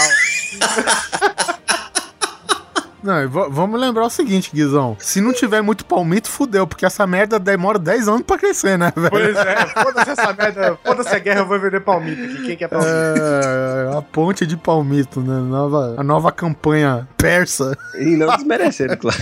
É, Até porque o pessoal, quando escuta assim, o cara fez uma ponte, o pessoal imagina logo uma ponte, sei lá, São Francisco, né? O ca- o cara não foi. Sim, Calma, era uma ponte suficiente estaiada. Isso, foi uma ponte suficiente para os soldados passarem Uma e dominarem cidade. É, os caras imaginam que. E na verdade, assim, Cabo foi uma aço. puta engenharia da, da parte dos engenheiros do Xerxes, é claro. Mas a gente tem que lembrar que tanto a frota persa como as gregas, ela usava aquele trireme, né? Aquele, aqueles navios que tinham três fileiras de, de remo de cada lado. E basicamente em cima, cara, ela era lisa. Pros caras, é, era tipo uma tábua que não tinha beiral pra você se pegar. Mais ou menos, acho que até no, nesse filme, no segundo filme do 300 aí, os caras retratam isso, cara. Uma bosta. Não tinha nem um beiral pra você se Não, tinha uma pegar. corda, uma- Oliver, gostei, já pegou no. Entrou no espírito aí. Bom, também teve o cerco de Gaza, né? acho que foi a- o cerco mais fácil do Alexandre, porque a cidade, cara, ficava no meio do deserto, então você consegue cercar fácil. E aí teve a batalha mais sanguinária, digamos assim, né? Que foi a batalha de Galgamela. Isso daí já é pleno terreno. Gargamel? Galgamela. Ah, Ou Galgamelos, segundo os gregos. Aí depende de como você mais gostar, né? E aqui, cara, ele derrotou o Dario, o Dario mesmo, né? velho? Praticamente chegou no bem perto do, do cara antes de pegar o rabo, enfiar nas pernas e cair fora. E a Galgamela hoje, Neto, pra você que perguntou aí, Galgamela fica bem perto do Iraque. E aqui praticamente foi uma das, é, digamos, peripécias táticas mais fodas que ele teve, né? Porque ele com a movimentação tanto da tropa, né? Da, da, da chamada falange, né? Que é a criação dos Isso. gregos Não, também. só, só, pra, só pra início, ele ele tava em menor número, né? Não, isso foi perto do Iraque, é isso? E Isso, isso é praticamente no Iraque. Né? Só pra deixar Do, claro. que, do que hoje é o Iraque, né? Perto da. É. do- A da treta Babilônia. nunca acabou nesses lugares, velho. É foda. Sim, Isso. só pra deixar claro, da Grécia, entre aspas, ao Iraque, são praticamente 2 mil quilômetros. Agora pensa nisso a pé, A pé, ou de barco, ou pensa. a cavalo. De cavalo, O cara foi merda. longe, malandro. O cara foi Cara, longe. se você for a pé, você só tem caldo. Se você for de cavalo, você não tem mais. É, enfim, é. Você imagina que ele ganhou dos persas em menor número e com o doendo ainda. né, cara? Isso, esse hemorroide atacando. Cara, foi foda. É, porque assim, a, a gente imagina, né, a, a formação grega, né, do. Ou Macedônia, enfim. Cara, ele tinha acho que cerca de. um pouco mais de 40 mil homens, é isso? Por aí. E se eu não me engano, o Dario tinha 150 mil, uma coisa. assim. ele tava em uma infinita desvantagem, cara. Então ele desenhou um plano tático, né? Vendo, enfim, a, a formação do Gregurus Tatizi. é, da, da estratégia, né? Do grego estratégia. Então você imagina que eles são formados em um monte de bloquinhos, né? Mas por função você divide o exército do Alexandre em três, né? Aí o que acontece? O Alexandre ele parte pra frente com os caras? Não, ele não faz isso. Então você Mas imagina. dá uma de Jon Snow, idiota. Não dá. Aí que tá. pra você ter ideia. Então o que aconteceu? O Alexandre, ele ficava à direita com a cavalaria. No centro ficava o pessoal da infantaria, a pé. E do lado esquerdo tava a cavalaria mais as bigas gregas, né? Que diz que o único erro do, do Alexandre nesse caso foi o uso da biga no ataque, né? É, se ele tivesse usado briga, ele ganhava. Não, mas ele ganhou, cara. Ele usou bastante briga. o que acontece? Ele, ele partiu não de frente, mas diagonal, cara. De vesgueio, ele partiu. De Castela, pegou de Castela. Você imagina que ele tá olhando o exército do Dario de frente, ele partiu pra direita, pra, pra extrema direita, quase fora do alinhamento do, do exército dele, cara. E quem tava na esquerda se espalhou pra proteger o flanco da galera que tá correndo à direita, cara, entendeu? Só que o que acontece? A cavalaria do Dario foi atrás do Alexandre. E à medida que eles foram se afastando, a, a linha de defesa do Dario foi se abrindo. O exército só fez um zigue-zague e quebrou a linha de defesa dos persas, cara. Foi aí que o Alexandre quase mata o Dario cara a cara, velho. Isso aí a gente chama de dibre. Ele deu uma dibrada Deu uma dibrada, exatamente, cara. Foi, foi o primeiro elástico. É daí que vem o elástico do futebol, É, e do é. grego, né? Elastix. Elastix, que veio exatamente dessa batalha de, Isso, os de, gregos dibre. e- estima-se que os macedônios eram 47 mil e os persas 200 mil. Mas numa estimativa mais modesta, estima-se que se- seriam 100 mil persas, né? Os macedônios tiveram é, mil mortos, peças tiveram 40 mil mortos. Que isso, velho. Cara. É um pra. Não. Os gregos é foda, velho. Os gregos é Nossa. nervoso. Tem um Eu relato. tô, mais, ma- eu tô mais impressionado com o cara de humanos tentando fazer conta. E o foda é que tem, assim, tem, tem vários, co- como a gente fala, né? Isso é tudo estimativa através de relatos de testemunhas, né? Então, tem desde testemunha que falou que, sei lá, 40 mil eram. Tipo, Opa, o número de, de mortos, a, teve um que falou que foi tipo 350 mil mortos, né? Então tem uns exageros foda, né? Sim, sim. É, é, principalmente da, da parte dos relatos aí, da, da quantidade, né? Porque cada um que conta aumenta um ponto, não é isso? Olha só, tinha gente que dizia que tinha 100 mil peças, tinha outro que disseram que morreram 350 mil peças, aí você já vai, né? É foda. Brotava do chão. conta aqui, ó, dá um pra quatro, tá? É bom, cara, mas o professor do cara era o Aristóteles, né, cara? Tinha que aprender alguma merda, né, velho? Isso. Já o cara ensina, naquela época ele ensinava mais ainda. Bom, enfim, Alexandre contra tudo e todos, né? Porque parte do exército dele começou meio que a se rebelar, se amutinar, melhor dizendo, né? Porque, porra, a expedição já passava, acho que dos 8, 9 anos, né? E teve tretas com os próprios generais, com soldados e tal. Mandou matar alguns à direita, outros à esquerda. E até que, bom, eles foram seguindo no território da Índia, né? E foi aí que a merda foi muito grande, cara, porque, tipo, o Alexandre, sem ser na batalha, cara, é, para você ter ideia, quando o Alexandre entrou naquelas montanhas da Índia, que é um, um terreno com condições muito duras de, de sobrevivência, né? Não, e outra, né? Um ambiente totalmente diferente do que tudo que eles já tinham visto, né? Selva mesmo. Cheiro de curry, assim, cor de curry. molhado. Não? É, é curry. Atendente de telemarketing, o caralho. Cara, pra você.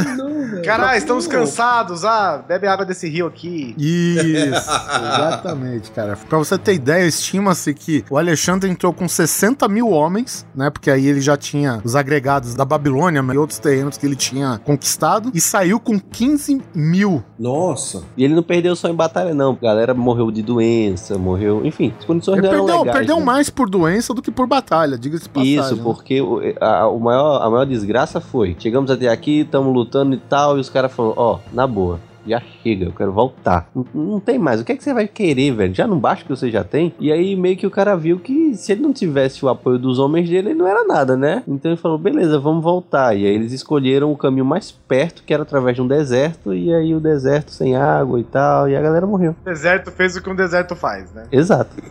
E, e naquela região, além da parte da selva, né, tem algumas regiões lá com uma área muito montanhosa, né? Uhum. Os caras chegaram lá e falaram, cara, montanha a gente tem em casa, porra, vambora, porra, né? Então, é, e é isso. O cara que conquistou grande parte do mundo conhecido, derrotou os maiores exércitos do mundo até então, morreu de febre e cama, derrotado por um mosquito, um pouco antes de completar os 33 anos. 33 anos, cara. O que, que você conquistou na vida, hein, Neto? Ahn, é, sei lá. Eu tive um Xbox. É.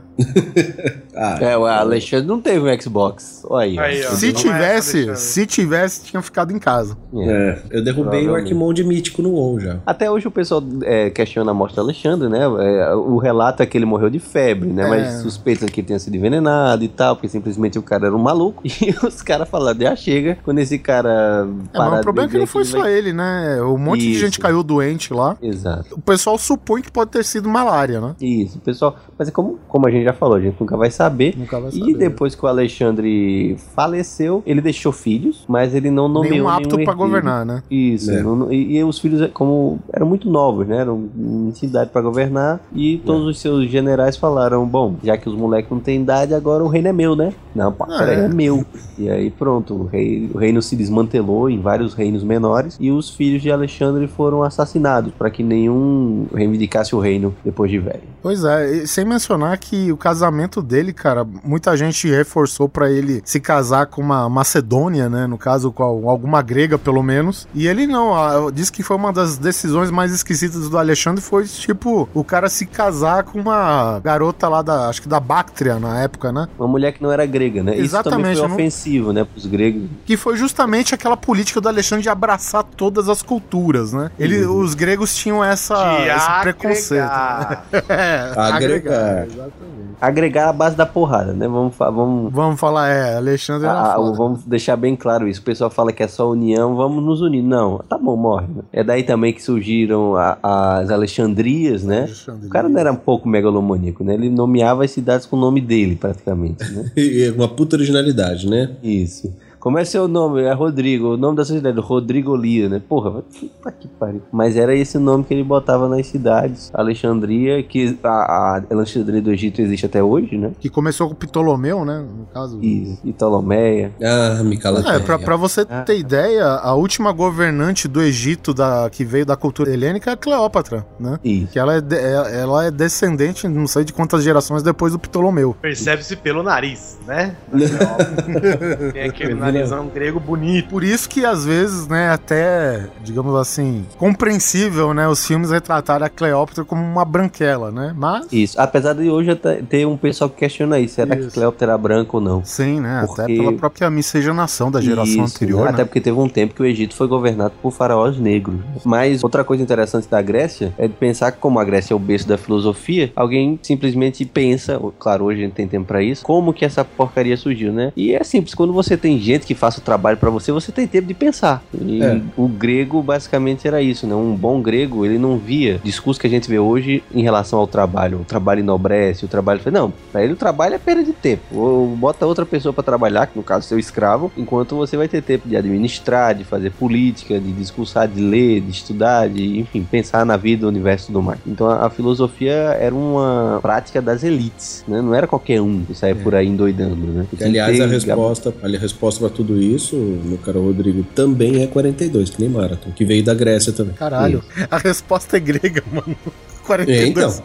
Na verdade, a, resposta, pra tudo certa é 42 quilômetros. Pô, Mas a resposta todo mundo sabe, né? Que Ninguém ninguém, sabe a sabe a pergunta, né? Pode a pergunta. né? Ué, a pergunta é: qual que é a distância da maratona? 42 quilômetros. É, pode ser. Olha aí, será que descobrimos a pergunta? Não, não é possível, não. não. Ih, agora botou pra pensar. Douglas Adams, matamos a charada. Ah, depois de tanto tempo, rapaz, tão É, simples assim. na verdade, o Fidip diz ele não morreu de cansaço, foi por segurar a informação por tanto tempo, né? Morreu de desgosto. Descobriu a pergunta, morreu de desgosto.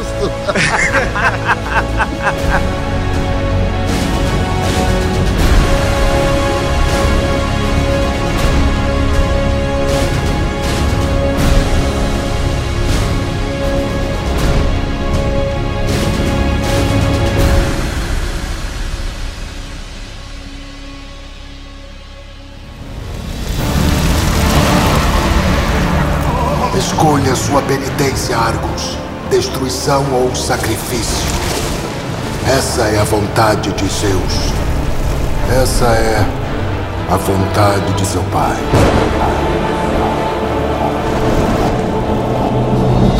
Deixa eu falar, estamos dizendo, não estamos fazendo um episódio sobre Alexandre o Grande, afinal de contas, tem muito sobre isso. Né? Então, a Grécia é muito maior que apenas o Alexandre. Aqui é um guia. Vamos Exatamente, é um guia de sobrevivência à Grécia, né? O que, que você já descobriu? Que se- pode nadar na Grécia que não dá. A, a- a gente se manteve um pouco no Alexandre porque é o cara que, meu, foi o responsável por espalhar essa merda pelo mundo todo, né? Então, é, te- teria que falar um Mas pouco já mais foi, dele. Já morreu, É. já morreu. Só que a gente também, Guizão, é importante salientar que para os gregos a parada não começou aqui. A parada veio de muito tempo antes, veio da mitologia.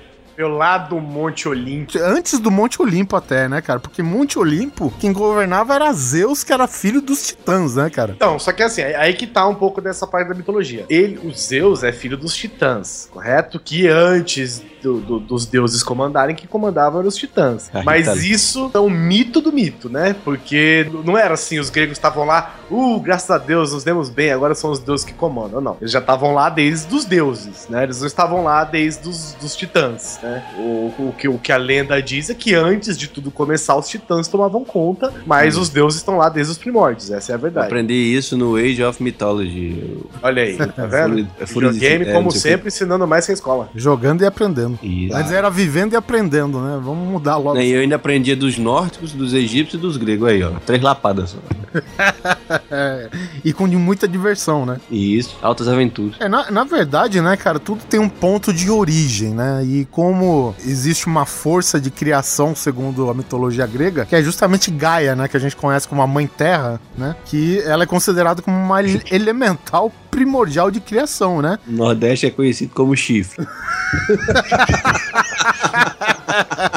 É que, na verdade, não é gaia, é gaiada. Exatamente. Mas pode ter vindo daí, viu, cara? Que é o ato de gaiar. É, pois é. Exatamente. É, vem do grego gaiatos. Do latim cornos, né? Isso. Enfim, e ela não só é um poder de criação do mundo todo, segundo a mitologia grega, como ela gerou seu próprio par, né? E um ser igual que é o conhecido Urano, né? Que ele é o céu estrelado, né? Já que ela desejou alguém para cobri-la completamente, né? E ela era a mãe Terra. Com é, Urano e Gaia geraram os 12 titãs, né? Que são Oceano, Céus, Crio, Hyperion, Jápeto, Teia, Reia, Temis, Ah, a toda ali. É, Feb e Tétis, né? Que por fim também nasceu Cronos, que era o mais novo e o mais terrível, né? Dos filhos aí do casal, o Adão e Eva cósmicos, segundo os gregos, né? É, e aí que entra, eu não sei quem inventou a mitologia grega, cara, mas com certeza era a base de muitas dorgas, velho. Peraí, peraí, peraí, peraí, pelo amor de Deus, inventou, cara. Não é assim. Criou, floresceu, cara, acendeu. aquele cara que inventou. é. É, porque vamos supor, Aconteceu. tudo aconteceu, é isso mesmo? Essa é a Bíblia. Isso. Esta é a Bíblia. Aceita. Até porque ninguém nunca parou. Hum, Eu vou criar aqui. Não, alguém foi falando, outro foi falando, e no final das É, contas, eita lógico. porra, tá aí. Tá Ele falou, Titãs, cara. Não com nada esses caras aí. Deixa eu botar outra É, coisa, moleque. outra, outra coisa, bota paralama. Mas o, o, o Neto é psicanalista, não é isso? Psicólogo psicanalista. Os dois, isso. É, as duas coisas, esse pessoal. É, você não vai fazer falar de Ed pro rei, né? Não, pelo amor Tá, de Deus. Mas tá aí, né, velho? Mas eu vou falar mais pra frente. Oita, lascou. Então, beleza. Aí tu vai corrigir ele. Eu já consegui Mas- escapar da, da porra da caverna de Platão, mas tô indo, tô indo bem. Mas tá aí, tipo, é- é- isso tá em tudo quanto é cultura. velho. É- esses mitos formadores, né? Essas coisas que explicam de onde nós viemos. E eles têm uma estrutura muito semelhante em tudo quanto é canto, né? Cada cultura, independente de qual for. E a Grécia não tá longe disso. O Crono, É se eu não me que eu engano. comentar até. Você, você tem nomes diferentes, origens diferentes, mas eles ocupam sempre os mesmos lugares, né? Isso, os mesmos papéis. E alguém faz a mesma coisa fala, mas, mas isso, sei lá, o deus lá da Mongólia não fez? É, fez. Fez também. Galera, É. WhatsApp. Não, entanto que os deuses romanos, né, é uma versão disso, né, cara? No- Aqui a gente tem Zeus, pra eles Zeus é Júpiter, né? Que se você comparar, eles têm as, as mesmas características e coisas do tipo, entendeu? Então é realmente tem uma variação mínima, mas tá aí. Adaptação, uma, uma, uma DLC, que é o Império Romano. Uma nuance. E segundo esta Bíblia que dita a realidade, o Urano temeu o poder dos filhos e trancafiou eles de volta ao útero da mãe. Era fácil, né? É Faz. bem louco, é bem louco isso, gente. E faz Não até hoje em dia. Não gostei desse menino, manda de volta pra dentro da Bota casa. de volta pra ver, vamos ver se melhora. Vai Volta, chamar uns dois meses lá ver se melhora. Nasceu bugado. Vamos ver se matura, né? É. Nasceu com problema só quando tiver bom, deixa aí. Uma, uma coisa curiosa pra dizer, inclusive nós vamos falar muitas coisas curiosas, que os deuses ficavam no Monte Olimpo. É, mas por que que era no Monte Olimpo? Porque o Monte Olimpo, ele é a maior montanha da Grécia. Sim. E é muito grande a Algum- ponto de... Alguma coisa de realidade a gente tinha que ter nessa merda, né, pô? Pois é, alguma coisa. Então, durante alguns períodos, né, nuvens se formavam em volta da, do, do Monte Olimpo, que, né, que alimenta aquela mitologia, né? Os deuses moram nas nuvens, mas moram no Monte Olimpo. Lá em cima tem umas nuvens cercando a- o cume da montanha e tal. E por isso se surgiu. E além disso, lá você, entre aspas, conseguiria ver a Grécia inteira. Né, já que é um ponto mais alto. Ele fica a 2.918 metros de altura. Que para uma montanha, né, é bastante considerando que a Grécia está praticamente toda no nível do mar, né? Nessa área que tu falou que ela, o pico era coberto pelas nuvens, né? Que abre a margem à imaginação. Sim, os deuses já moram lá, né? E aí tem as nuvens e tal. Abre margem pro mistério, né? Você pode trabalhar em cima disso. Então, realmente, teve aí. Bom, antes dos deuses ainda, né? Que teve essa treta do, do Cronos trancafiar todos os filhos dentro do da Não é, mãe. não é treta, tem um nome bom pra isso que eu aprendi no Polícia 24 Horas. É. Desinteligência. É isso aí. Puta que pariu, isso é um clássico. Como que é? Desinteligência. Desinteligência? É, É, é, o Oliveira, Oliveira, o que, que tá acontecendo aqui? Ó, é o seguinte, ô comandante Cássio, é, teve uma desinteligência aqui. O cara assiste entre- mesmo essa merda. Puta que pariu. chamou a gente aqui, tá rolando uma Cham- inteligência, mas já averiguamos as partes aqui e retornamos ao lance. A diligência chegou aqui no ato dos ocorridos e levamos ambos até Não, a não, delegacia. não, você tem que falar a versão Monte Olimpo, cara. Olha, houve uma desinteligência aqui, porque Cronos resolveu comer os filhos dele, literalmente. E no caso, Gaia conspirou com seu filho Cronos para libertar os demais Já filhos. Não, peraí. Tentaram adentrar no recinto Isso.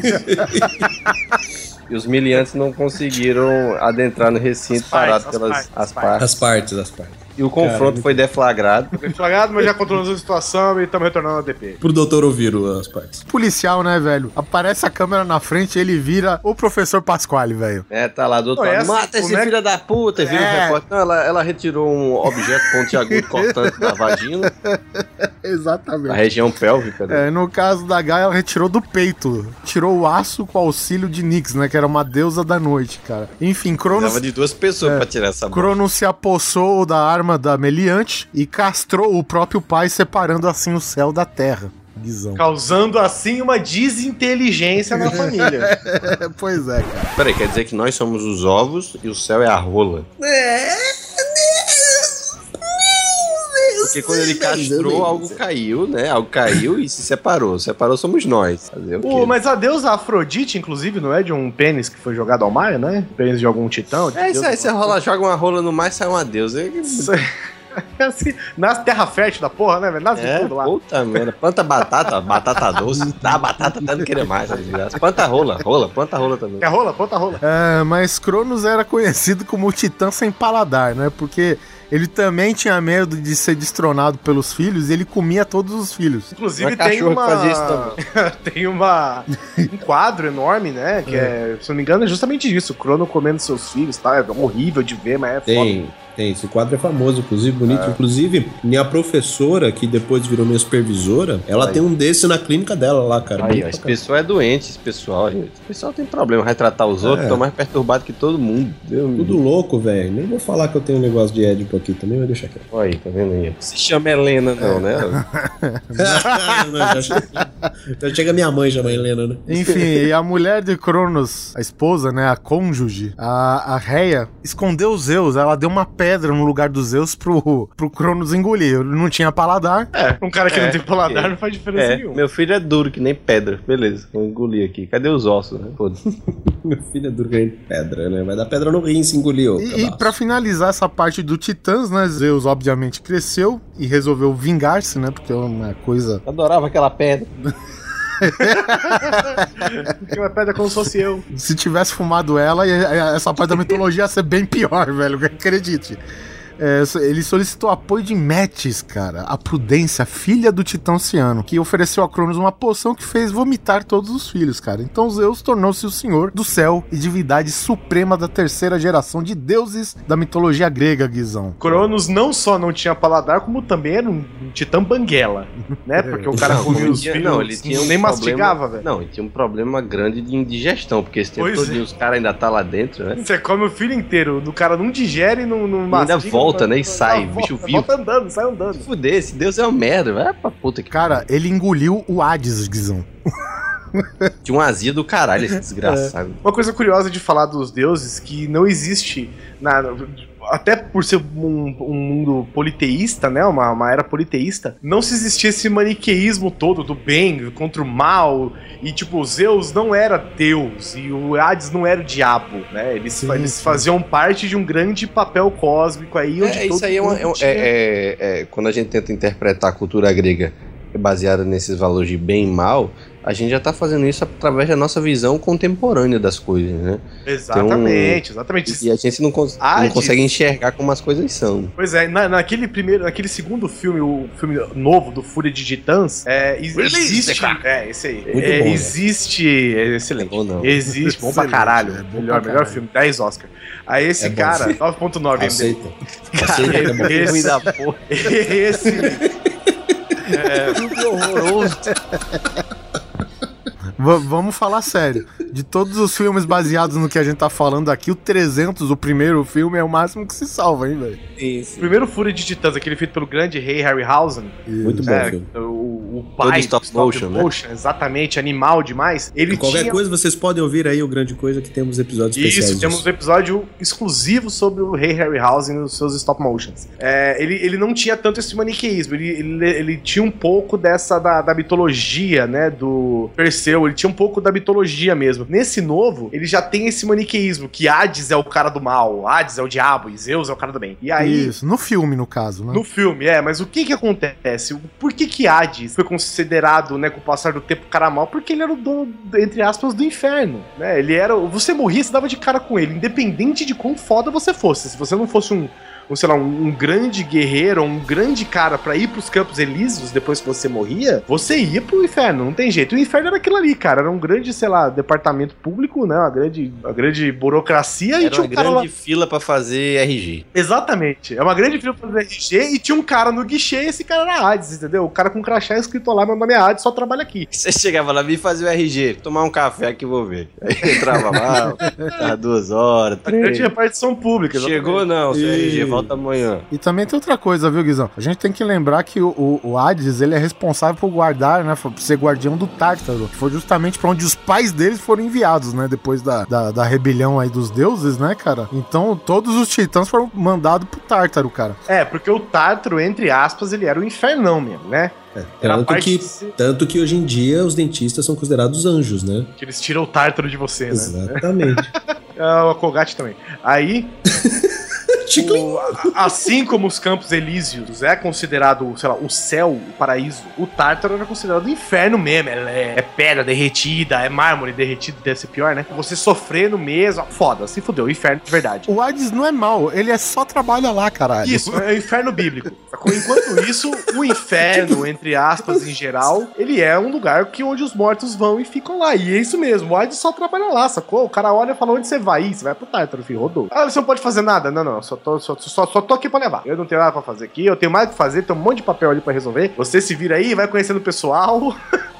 se enturma aí com a galera e se resolve. Ou seja, na Fúria de Titãs, no filme, inclusive, todos os deuses dão um presente pra Perseu, inclusive Hades. Né? Por quê? Porque faz parte do papel do cara. Ele, ele é um deus que, por coincidência, infelizmente, não é o deus dos trovões e raios, não é o deus da sabedoria, não é o deus, é o cara que cuida do cemitério, é o coveiro dos deuses, entendeu? Por coincidência do destino, até porque, entre aspas, Deus escolheu isso pra ele, ou porque ele é a manifestação dessa experiência, desse negócio todo, ele acabou sendo o, de- o- o deus do inferno, o deus da morte. Alguém tem que enterrar, né?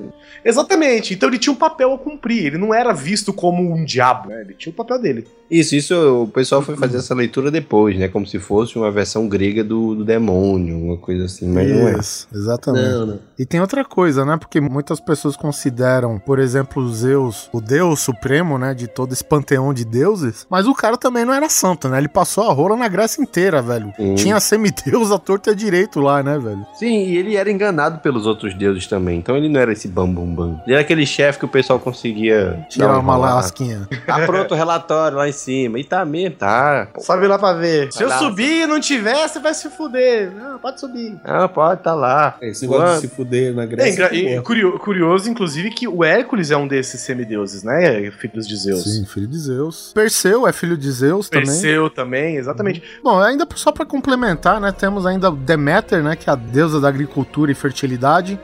Poseidon, ou Poseidon, né, versão abrasileirada aí, deus dos mares e terremotos, enfim. Afrodite, né, deusa do amor, que significa nascida da espuma, já- a gente já sabe qual é a espuma aqui. É da espuma que sai quando você joga o um champanhe. pirulito no, é, joga um pirulito no mar. Cara, eu vi uma coisa engraçada aqui sobre Zeus. É, na verdade, a, a Grécia, né, falando nos deuses aqui, a Grécia é um dos maiores produtores de azeitonas, né? Óleo de oliva, Isso. essas coisas no geral. E diz que é porque é o seguinte: de acordo com a mitologia, Atenas e Poseidon fizeram um chucho ali entre eles de que quem desse o melhor presente seria o guardião da cidade de Atenas, né? Que agora a gente sabe quem foi a campeã, né? na cidade. Mas. Afinal de contas, a cidade do chão. Caralho, que spoiler, caralho. A cidade, afinal de contas, não chama Poseidon, né? Então. E Poseidon só, deve, ser uma Poseidon- cidade aqui no interior de São Paulo, que tá perto de Leão, Leão. Essa cidade com os nomes esquisitos aqui. interior de São Paulo. O, Po- o Poseidon, ele deu o presente que foi água. Olha só, o cara deu água. Só. Água, eu imagino Só. que seja água potável, né? Fontes de água. Não, dá salgada, foda-se, se vira pra desalinizar essa eu merda. sou deus do mar, não sou deus do rio, não, seus filha da puta. Exatamente. Aí, Joga suas azeitonas na conserva agora, filha da puta. Pois é, mas não tinha azeitona antes, porque quem deu a, a primeira oliveira pra Atenas foi a deusa Atena. E pelo julgamento dos deuses, não sei como, de repente era uma coisa muito importante pra eles, a, a oliveira valia mais que água. Então foi assim que Atenas. É, meu vai ver quanto é que custa a garrafa d'água e a garrafa de azeite. Pois é, faz sentido.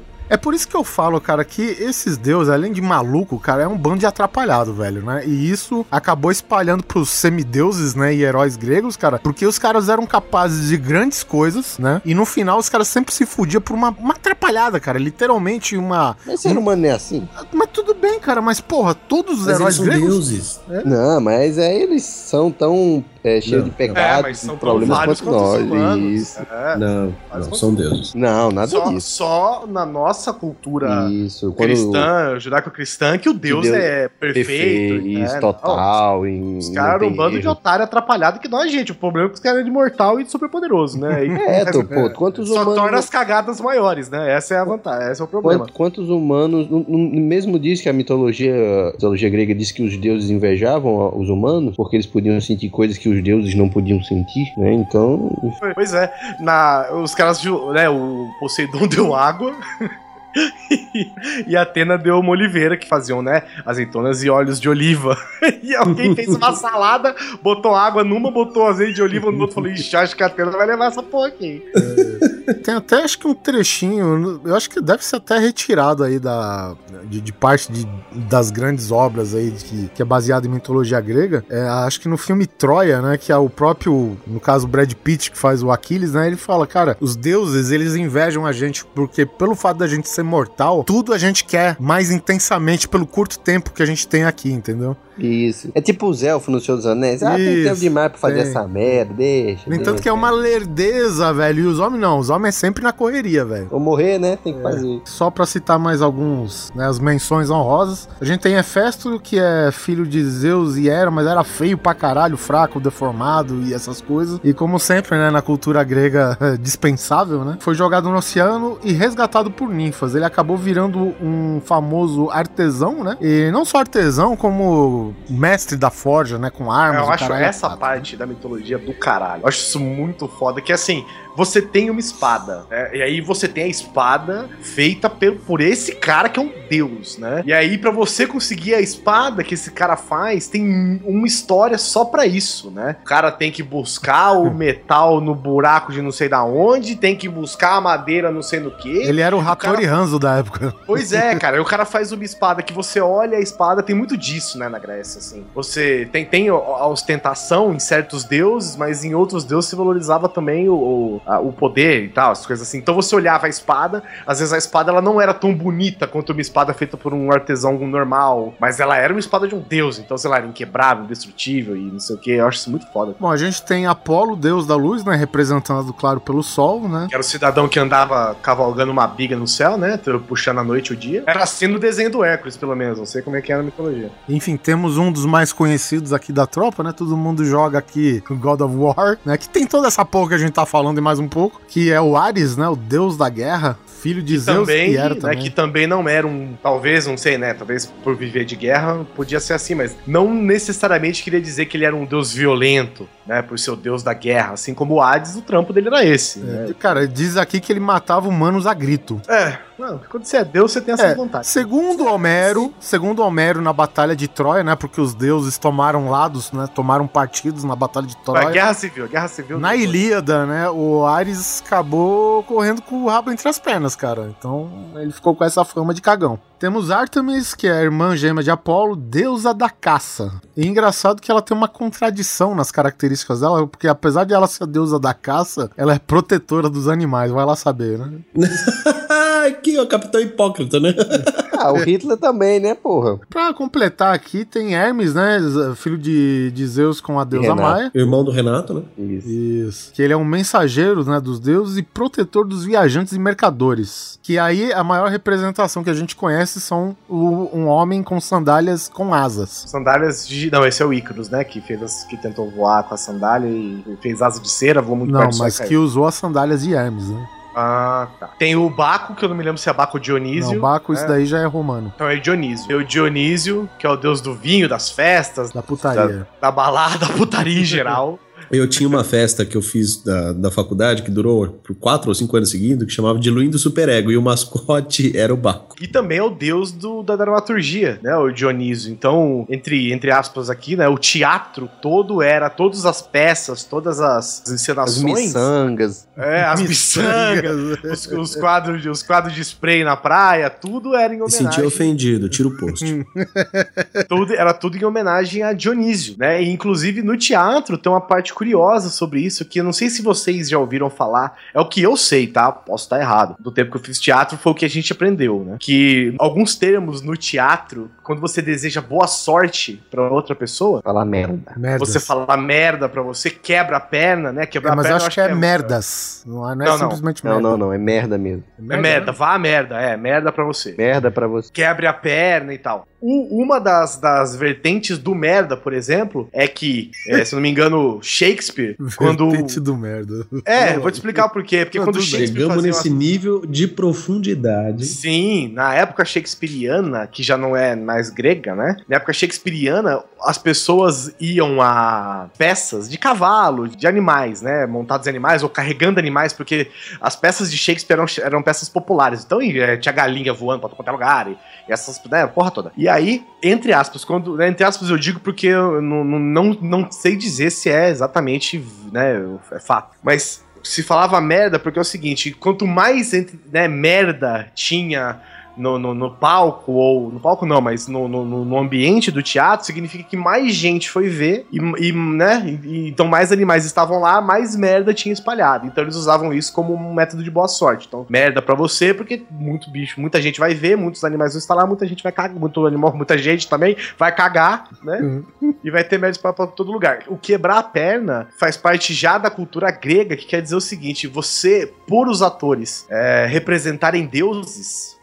Né, entre outros personagens, eles representavam deuses também. E isso poderia é, enfurecer os deuses, né? Afinal de contas, né? Você tá meio. né, Você viu que eles são bons pra, pra, pra ser ruim com os outros, né? Então eles não desejavam sorte um pro outro. Eles desejavam coisas ruins pra outros os seus colegas atores, entendeu? Então quando o cara falava quebra perna, que é quebra, quebra perna no palco, se fode inteiro lá, se quebra todo, morra em cima do palco, você secretamente na linguagem deles você estava desejando sorte. Mas se você desejasse sorte, você poderia enfurecer os deuses e eles iam estragar a sua peça, estragar o, né, o, qualquer coisa que você estivesse representando. Então o quebra a perna vem disso, de você desejar sorte pra alguém, entre, né, é, disfarçadamente desejando algo ruim para que os deuses entendam. Ah, esse, porque os deuses são burros, né? Ah, esse cara aqui quer que ele quebra a perna, beleza, pode deixar acontecer. É muito foda, né, cara? Os deuses são burros, então vamos falar do outro jeito, porque eles não entendem É. ironia. Vamos falar ao contrário. Na língua do P. Faz tanto sentido isso, né? falar na língua do P. Ai, pequé, pebrá, pepé, perná. É, mas. é boa pessoa, PT. né? Bom, mas fica essa uma curiosidade justamente porque tá relacionado aos deuses também e, e ao Dionísio, que é o deus do teatro em geral. E assim nasceu a filosofia escatológica, né? Porque, puta que pariu, velho. Até chegar nessa conclusão das merdas, eu nunca me aprofundei nisso. Olha só, gravando e aprendendo. É, geralmente. É pro- Se aprofundar em merda. Se aprofundar na merda é meio ruim, é. É. Mas você se aprende. Isso é uma coisa que você sabe quando você faz teatro, né? Que É. não quer dizer exatamente que seja verídico ou que. Quando eu fiz teatro também, eu sabia da história dos deuses, mas eu não sabia da história do merda. Essa pra mim foi novidade. Legal. Eu eu fazer uma indicação intelectual agora no programa. Fúria de Titãs do Sam Worthington. Pois. 3D.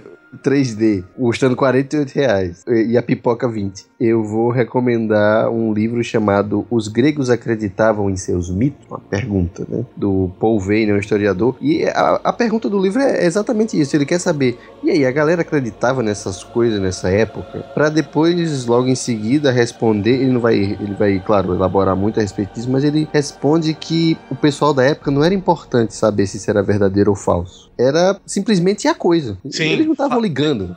Claro, tem ninguém que se questionava quanto a isso, né? Ah, mas isso é verdadeiro? É fala, não, cara, isso é. É. Não, não- importa isso, não importa o valor, importa a mensagem.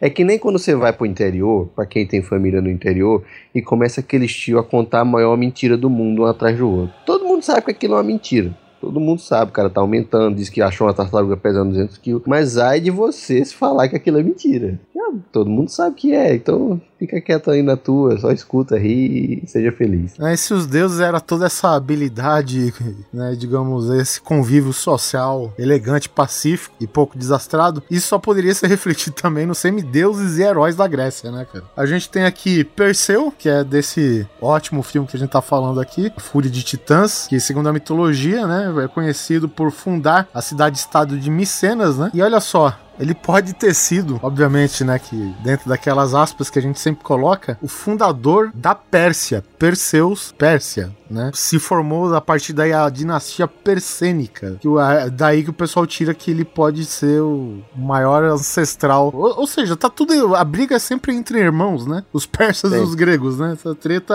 é sempre essa. Enfim, é famoso por ter decapitado a górgona Medusa. Então, a, a Medusa era uma górgona, né? E não era uma, não era única.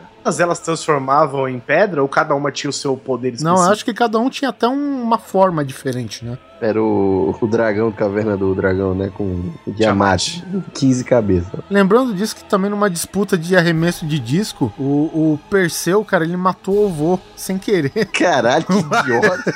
no arremesso. Ô, daqui como eu vou jogar essa merda aqui. Vovô, sai daí que eu vou jogar essa pedra. Caralho, velho. A primeira morte registrada numa brincadeira de frisbee, né? velho? Uma coisa que dá pra se explicar é, é por conta desse tipo de merda Uhum. que se existe o termo tragédia grega.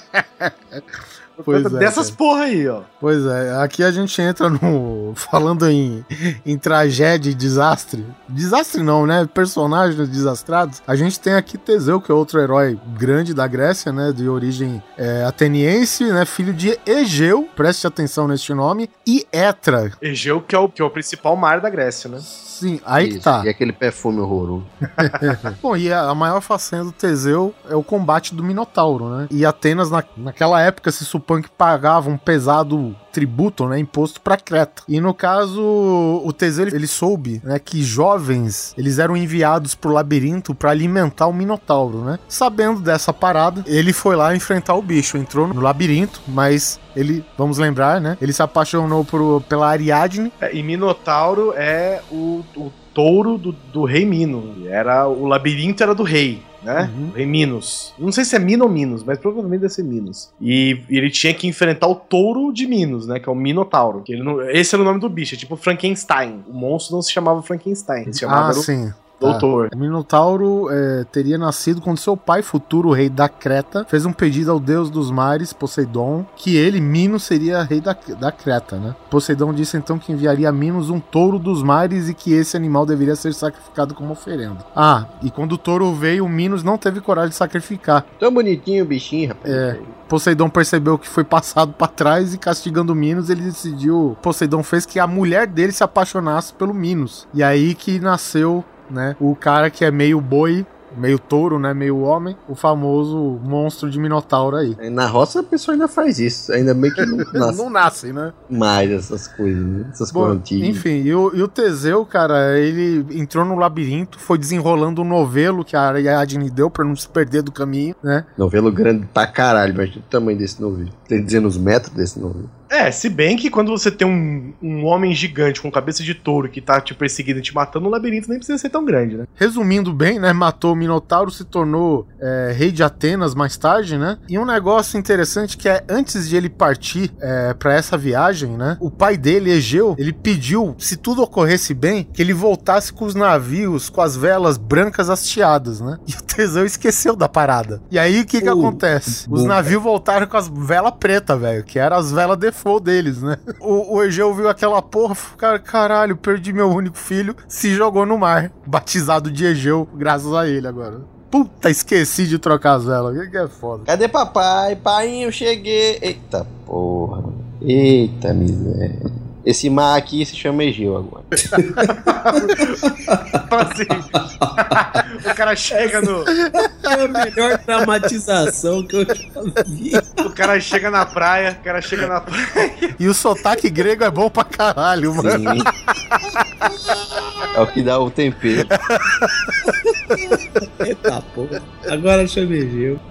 Bom, aqui também já a gente tem outro herói grego, o Jazão. Tipo, uma guerra de tronos aí, como ele era parente, né, da realeza, o trono foi passado por tio, né, que era o herdeiro mais próximo lá, tio Pélias, né? E ele temia a profecia de ser morto pelo seu sobrinho, né? Então o Pélias enviou Jazão pra uma missão quase impossível, que era trazer o Velocino de Ouro, que na verdade é uma pele de carneiro, se eu não me engano, né? É, é um novelo. É, obviamente não era um carneiro normal, né? Era o carneiro alá do Crisómalo de Cólquida, né? Então o Jazão, né, procurando auxílio pra formar uma campanha pra ir lá, ele vai pra Argo. E aí é formado o Jazão e os Argonautas, né, cara? E é claro que ele se superou, né? E, enfim, toda aquela história do herói grego, né? Mas eu acho que talvez um dos mais famosos, Guizão, Hércules, ou Heracles, também outro filho de É Zeus. um dos melhores filmes da Disney aí, vou ser Isso. sincero pra você. Eu não assisto faz tempo. Será que ainda continua bom? É bom, é bom, é bom. Não, mas a, é bom. a- a maior Qual? Fúria referência. Não, Fúria de Hum. Titãs é referência a Mor. Não, ele já era melhor que Fúria de Titãs quando lançou. E agora a gente tem o fantástico filme Hércules do The Rock, né? Nossa, cara, é muito foda esse filme. Que uma coisa que é legal do filme, porque muita gente fala que o Hércules era só força, né? E o Hércules, ele usava muito a artimanha, a sacanagem, né? Pra conseguir algumas coisas, né, cara? E o filme, pelo menos do, pelo menos do The Rock, né? Ele mostra um pouco isso. Apesar do filme ser uma merda, eles acertam nesse fato do cara ser um, um cara meio o jeitinho brasileiro. Ele consegue as coisas, né? O brasileiro dos gregos. Uma das grandes sagas, né? O Hércules tornou-se conhecido, além de ser um semideus e tal, é o deus da força, depois ele se tornou, se eu não me engano, né? Ele é famoso pelos 12 trabalhos dele. Foi onde se todos os, os cantos e contos e as coisas todas ao- em torno dele surgiram, né? Ele é mais um filho de Zeus, né? Portanto, a deusa Hera, na verdade essa que devia chamar Gaia, ficou enciumada, né? Por mais essa traição, né? Porque era filho de Zeus com uma mortal. A Hera provocou em Hércules um ataque de fúria que levou a matar a esposa e os filhos, cara. E como punição é, pelo crime, né? Uma, uma coisa que é amplamente respeitada na Grécia Antiga era a tradição dos oráculos lá em Delfos, né? E isso era uma constante por muito tempo, cara. Desde, sei lá, se dizia isso desde a época da, de Troia, desde a guerra das Termópilas, da Batalha da Salamina e mais longe, né? Os oráculos tinham a palavra final do que, que se faria nas grandes ações, né? No caso. Eles que interpretavam os sinais que os deuses eh, deixavam, né?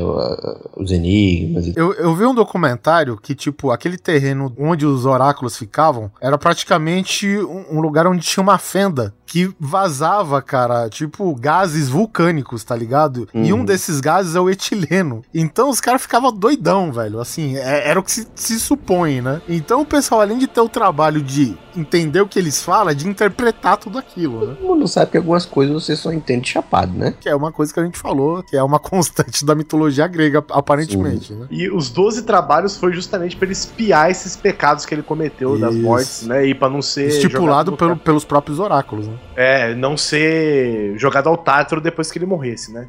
Então, deixa eu explicar os 12 trabalhos do menino Hércules. O primeiro dos trabalhos foi o leão de Nemeia, né? Que era um leão gigantesco, praticamente vulnerável, que ele ficava na região de Nemeia, né, perto da cidade de Micenas. E aí o Hércules tentou matar ele com a clava do arco, sabe? A parte de madeira do arco, tipo estrangulando ele ou qualquer coisa assim. Aí ele não conseguiu, e aí, então ele encurralou o animal e estrangulou mesmo, assim, na, na base da chave de braço, no- entre a, no mata-leão. É, Até a morte, olha só quem teve um Caralho, velho! Que foda, Mata Leão! Muito foda, cara! Caralho, caiu só agora a ficha. né?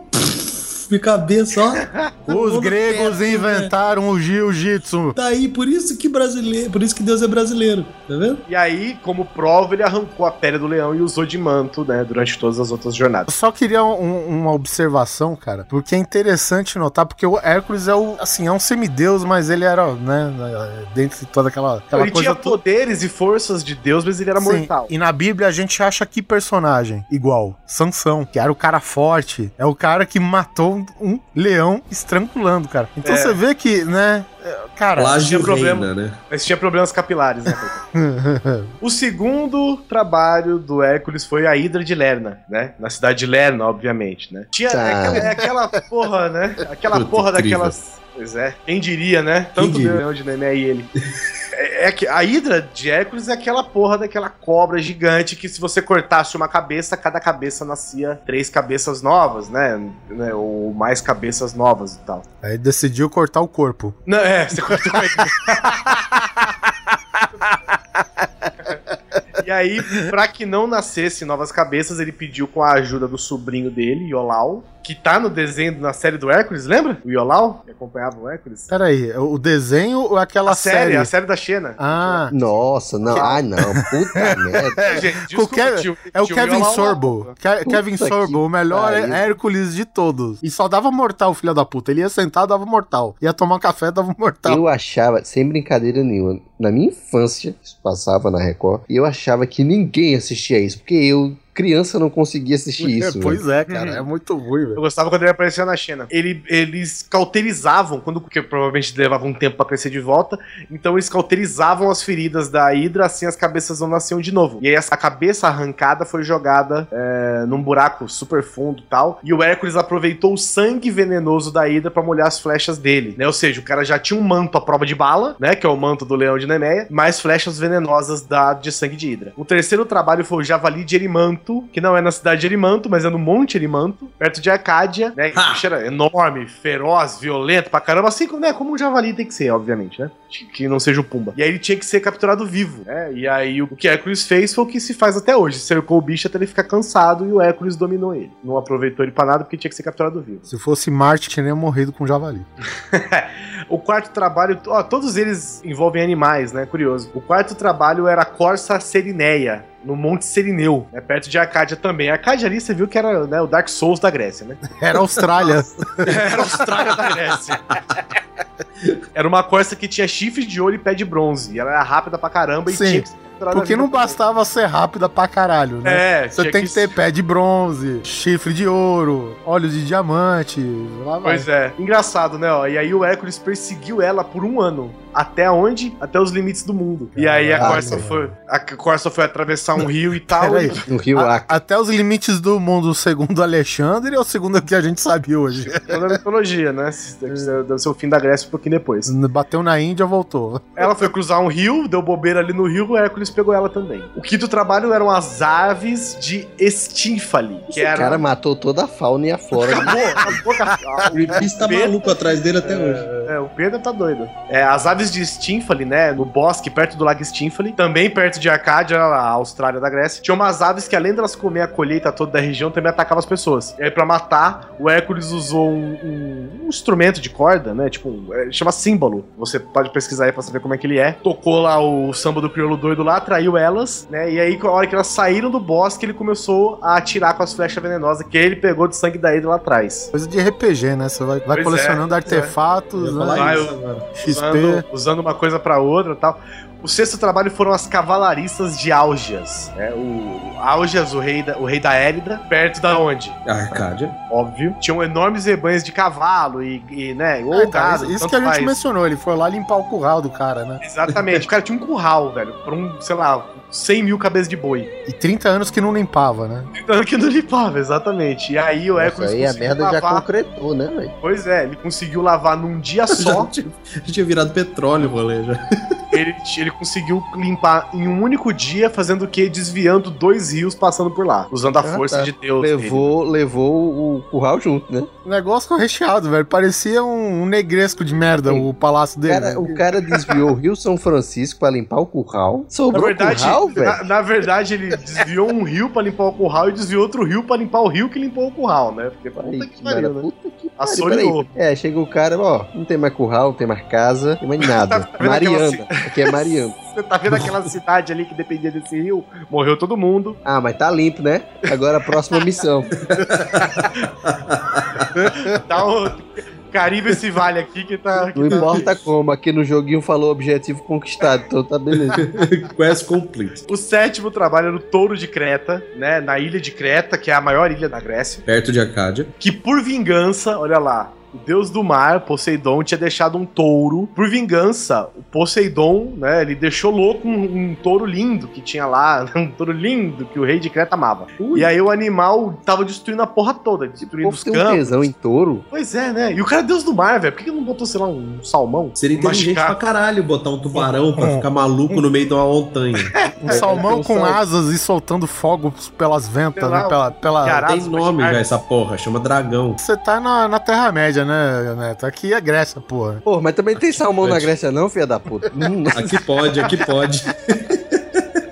Gente, o cara Não é- tinha salmão porque o cara matou o rio todo, caralho. Porra. O cara manda vir. O cara é Deus, manda vir. Aí depois que o Hércules controlou o touro, ele ainda teve que nadar de Creta até o continente com o no touro nas rio, costas. no rio que ele derrubou. Do rio. Ah, na verdade foi andando, né? Que ele desviou o rio. Aí o, o oitavo trabalho. Eu já era- tô cansado e eu só tô escutando, Pois velho. é. O oitavo trabalho eram as éguas de Diomedes. Ou Diomedes. Rei da Trácia, é Filho isso? de Ares, deus da guerra, rei da Trácia, exatamente. Que hoje é uma região que pertence à Turquia e à Bulgária. É, ele tinha quatro éguas ferozes e carnívoras, porque não bastava só ser um cavalo bravo, tinha que ser carnívoro. Que ele dava de que dava, olha só, olha que cara legal, né? Ele tinha quatro éguas que eram carnívoras e mega violentas e ferozes, né? Provavelmente deviam ser gigantes também, porque né, nada é pequeno nesse lugar. E soltavam lava pela vulva. Não, e eles Pariu. Meu Deus. E ele ah, usava os estrangeiros de comida. As pessoas iam lá, oi, tudo bom? Eu sou mochileiro, vem aqui, round. É. Quer, quer ir pra Tem um janta? lugar, tem um lugar pra dormir. Opa, faz três dias que eu não sei o que é aí. Quer Vem ver minhas éguas. Vem dormir O com as éguas. Tigrão vai te ensinar. E aí o Hércules capturou as éguas, que não só estavam, como elas estavam morrendo de fome, ele deu diômedes pra, de refeição pras éguas. A Ares deve ter ficado show de bola com isso aí, né? Estão vendo que esse cara é aquele dominador de cães do National Geographic, né? Ele vai O cara fez tudo, né, cara? O cara pra ajeitar. Ele é o Chutinho Richard. na barriga, daquele chutinho na barriga de ladinho assim pro bicho parar de, de querer comer os É. estrangeiros. Come mais não, come mais não. Fica aí.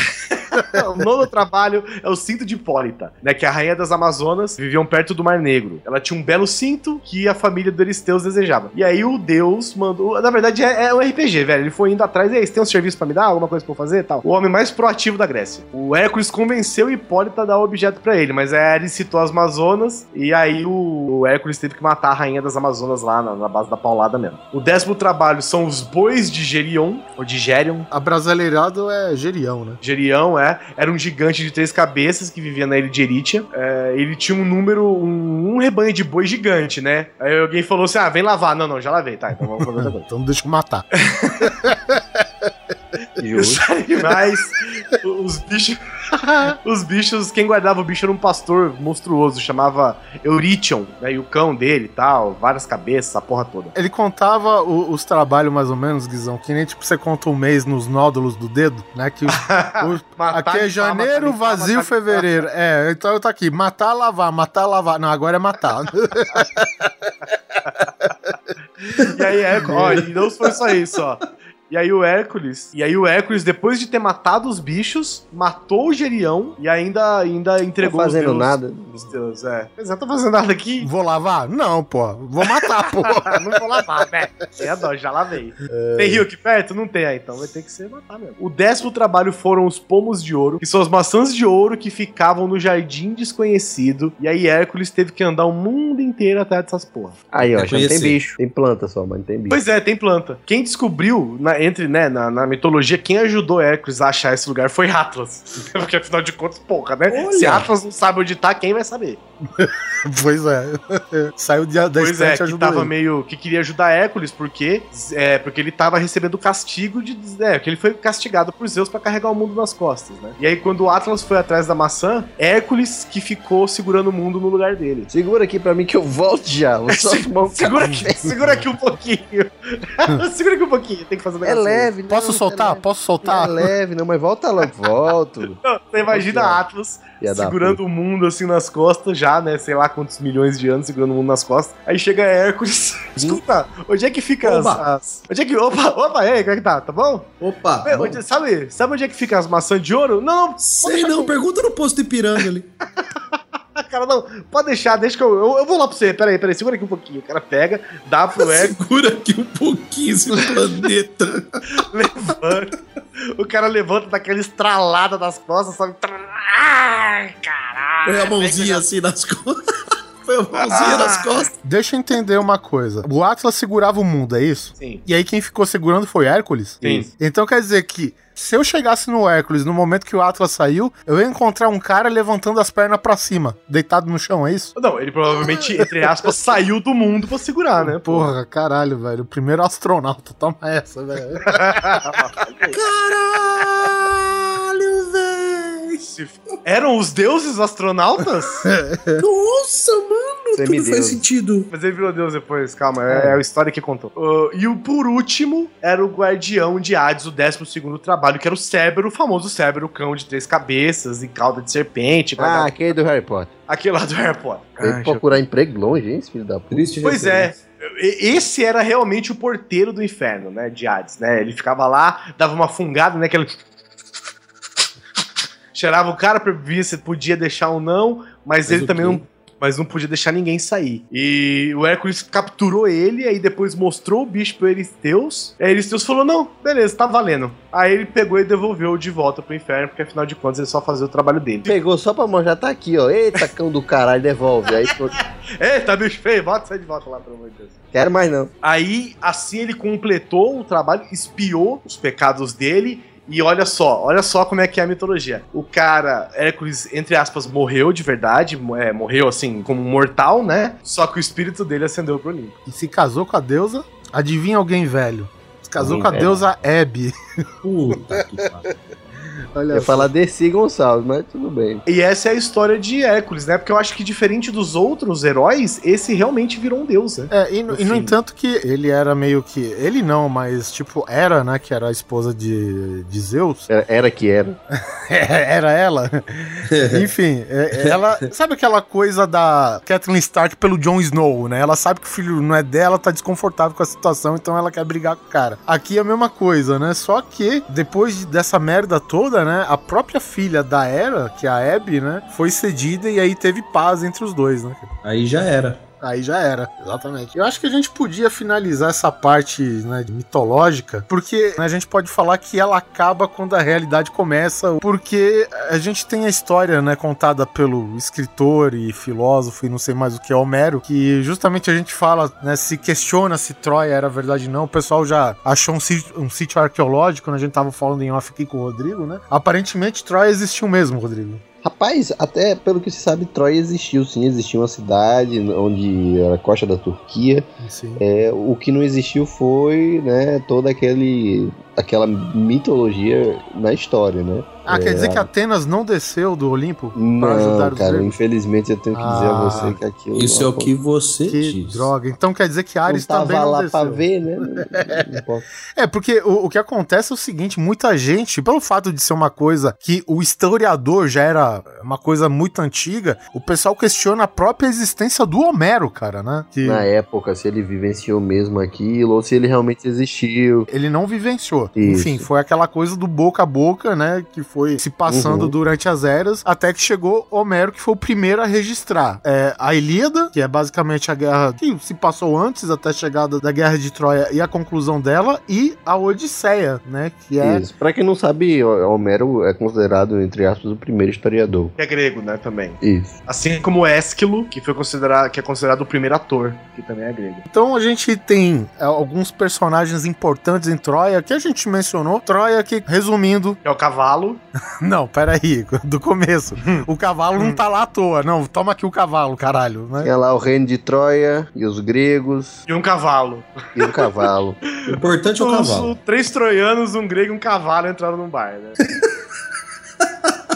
Os troianos, né, teriam sequestrado Helena, esposa de Menelau, e na época rei de Esparta, e irmão de Agamenon, que era rei de Micenas e que era rei da porra toda, né? Era supostamente um dos primeiros a unificar a Grécia, né, as cidades-estados em uma coisa só, trabalhando em conjunto, né? E assim, eles tinham uma condição de paz meio que forçada com Troia, por quê? Porque Agamenon queria invadir Troia, queria, né, aquela política expansionista dos gregos de sempre. Enfim, só que o irmão é, dele, o Menelau, lá de Esparta, tinha relações estreitas, né? Até que isso terminou tudo quando Paris, né, um dos príncipes troianos, roubou, roubou, sequestrou, enfim, teve um conluio lá para que ele levasse Helena para Troia, né? Sequestrou. E aí sim teve uma desculpa, digamos assim, né, para que toda a Grécia unida fosse para a guerra para invadir Troia. Ou seja, por causa de mulher, que nem o Guizão já disse algumas vezes antes. Que é basicamente o principal enredo do cinema, né? O fomentador de guerras do mundo, né? Isso, e no meio do- da batalha, como o pessoal já disse, né? A Grécia não tava conseguindo bater Troia, a gente foi embora. Não, a gente tá indo. É. Tamo aí. Esse cavalo aí, ó. Aí eles fizeram aquele espaço, sabe? Tum, tum, tum.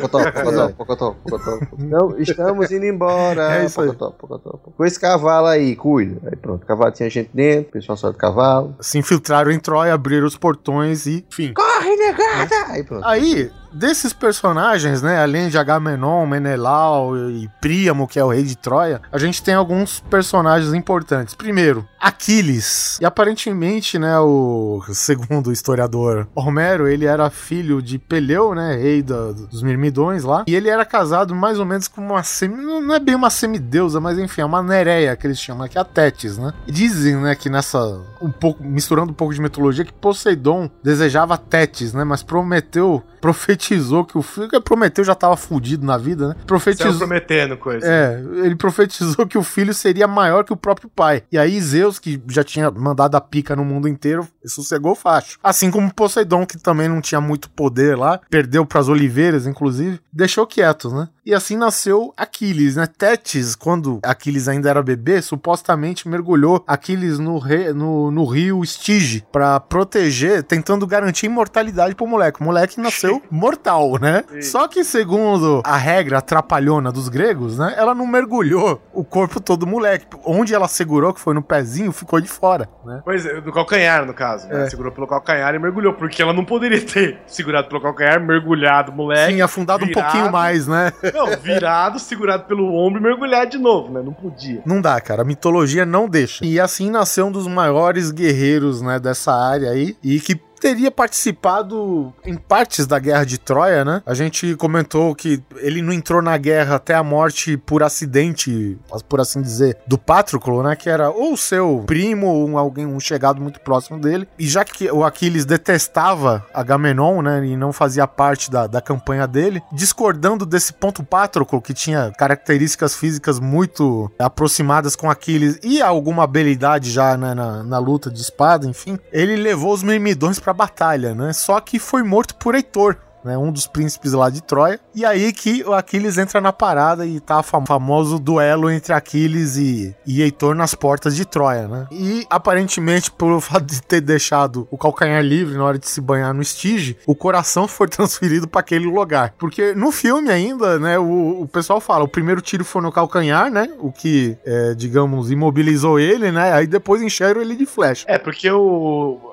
Se você for ver, eles usaram uma, um pouco mais de, de ciência no filme, De né? realismo, Porque, né? É. é. realismo no caso. Porque nós temos o, o próprio tendão de Aquiles, né? Sim. Que eu imagino que tenha sido Uma por coisa conta que dele. se rompe e você desaba. Você tá Pois realmente é, é, um- é um dos imobilizado. principais tendões do seu corpo, é o tendão de Aquiles, né? Que é, é um tendão grande. Você cortar esse tendão, você arrebenta seu pé, você pode ser que nunca Isso, mais você ande na cai, você perde a sustentação. Não, Não, é, não é você- que o você- cara você fosse. se lasca. Isso, não é que o cara tivesse uma, algo frágil. Todo Todos nós temos isso. Se alguém cortar isso, Isso. aí, você vai penar, meu irmão. Pois é, pois é. E aí no filme faz isso, né? Toma uma flechada no calcanhar que provavelmente arrebentou o tendão de Aquiles dele e ele não conseguia mais andar direito e aí foi saraivado de flecha, né? Só que na mitologia reza que com uma flechada do Paris no calcanhar ele morreu, né, velho? Então, tipo, o coração dele de fato foi transferido. Pô, a horta dele foi pra lá, cara. Não é possível, né? Bom, Heitor a gente contou, né? Um dos guerreiros do lado de Troia, né? Filho do rei. Perdeu pra Aquiles, né? Foi o segundo melhor na batalha, digamos assim, né? Prêmio segundo lugar Fed. Além de Aquiles, outro, outro grande personagem que se destacava pela força era o Ajax, que era os maiores em termos de tamanho físico e mais forte guerreiro grego, presente na Ilíada, né? Lutou contra Heitor o dia inteiro disputou a armadura de Aquiles com Odisseu depois da morte dele, né? Diz que contra o Heitor, é, a briga acabou, ninguém saiu morto, né? Mas quem saiu meio machucado só foi o Heitor. Como todo herói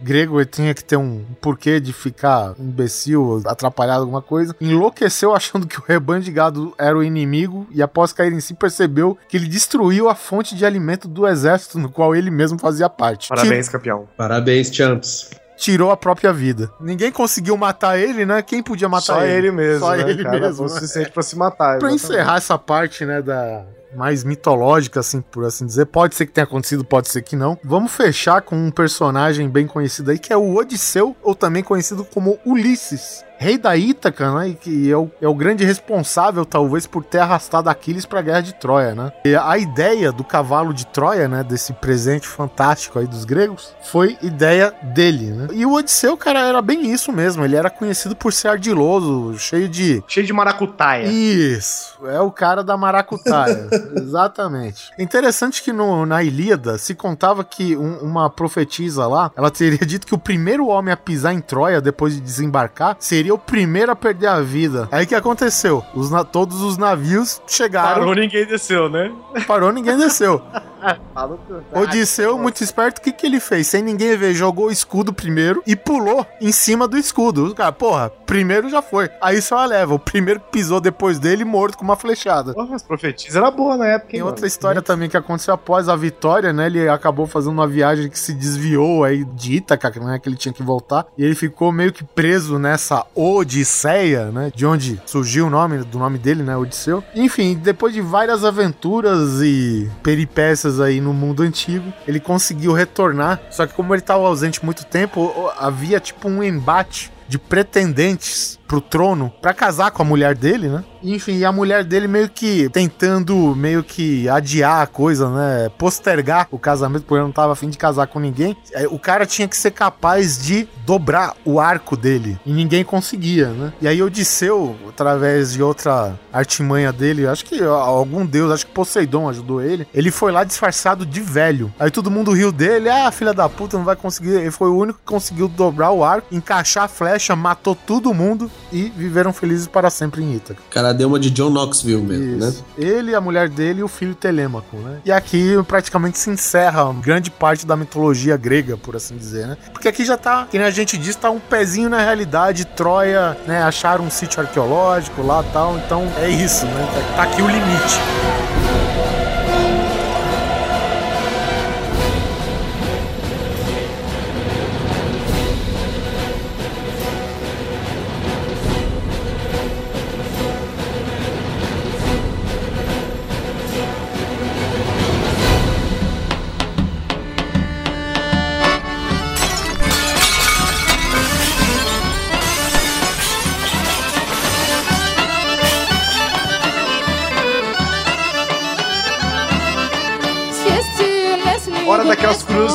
Que é pra você ter conversa do bar caso você vá pra Grécia.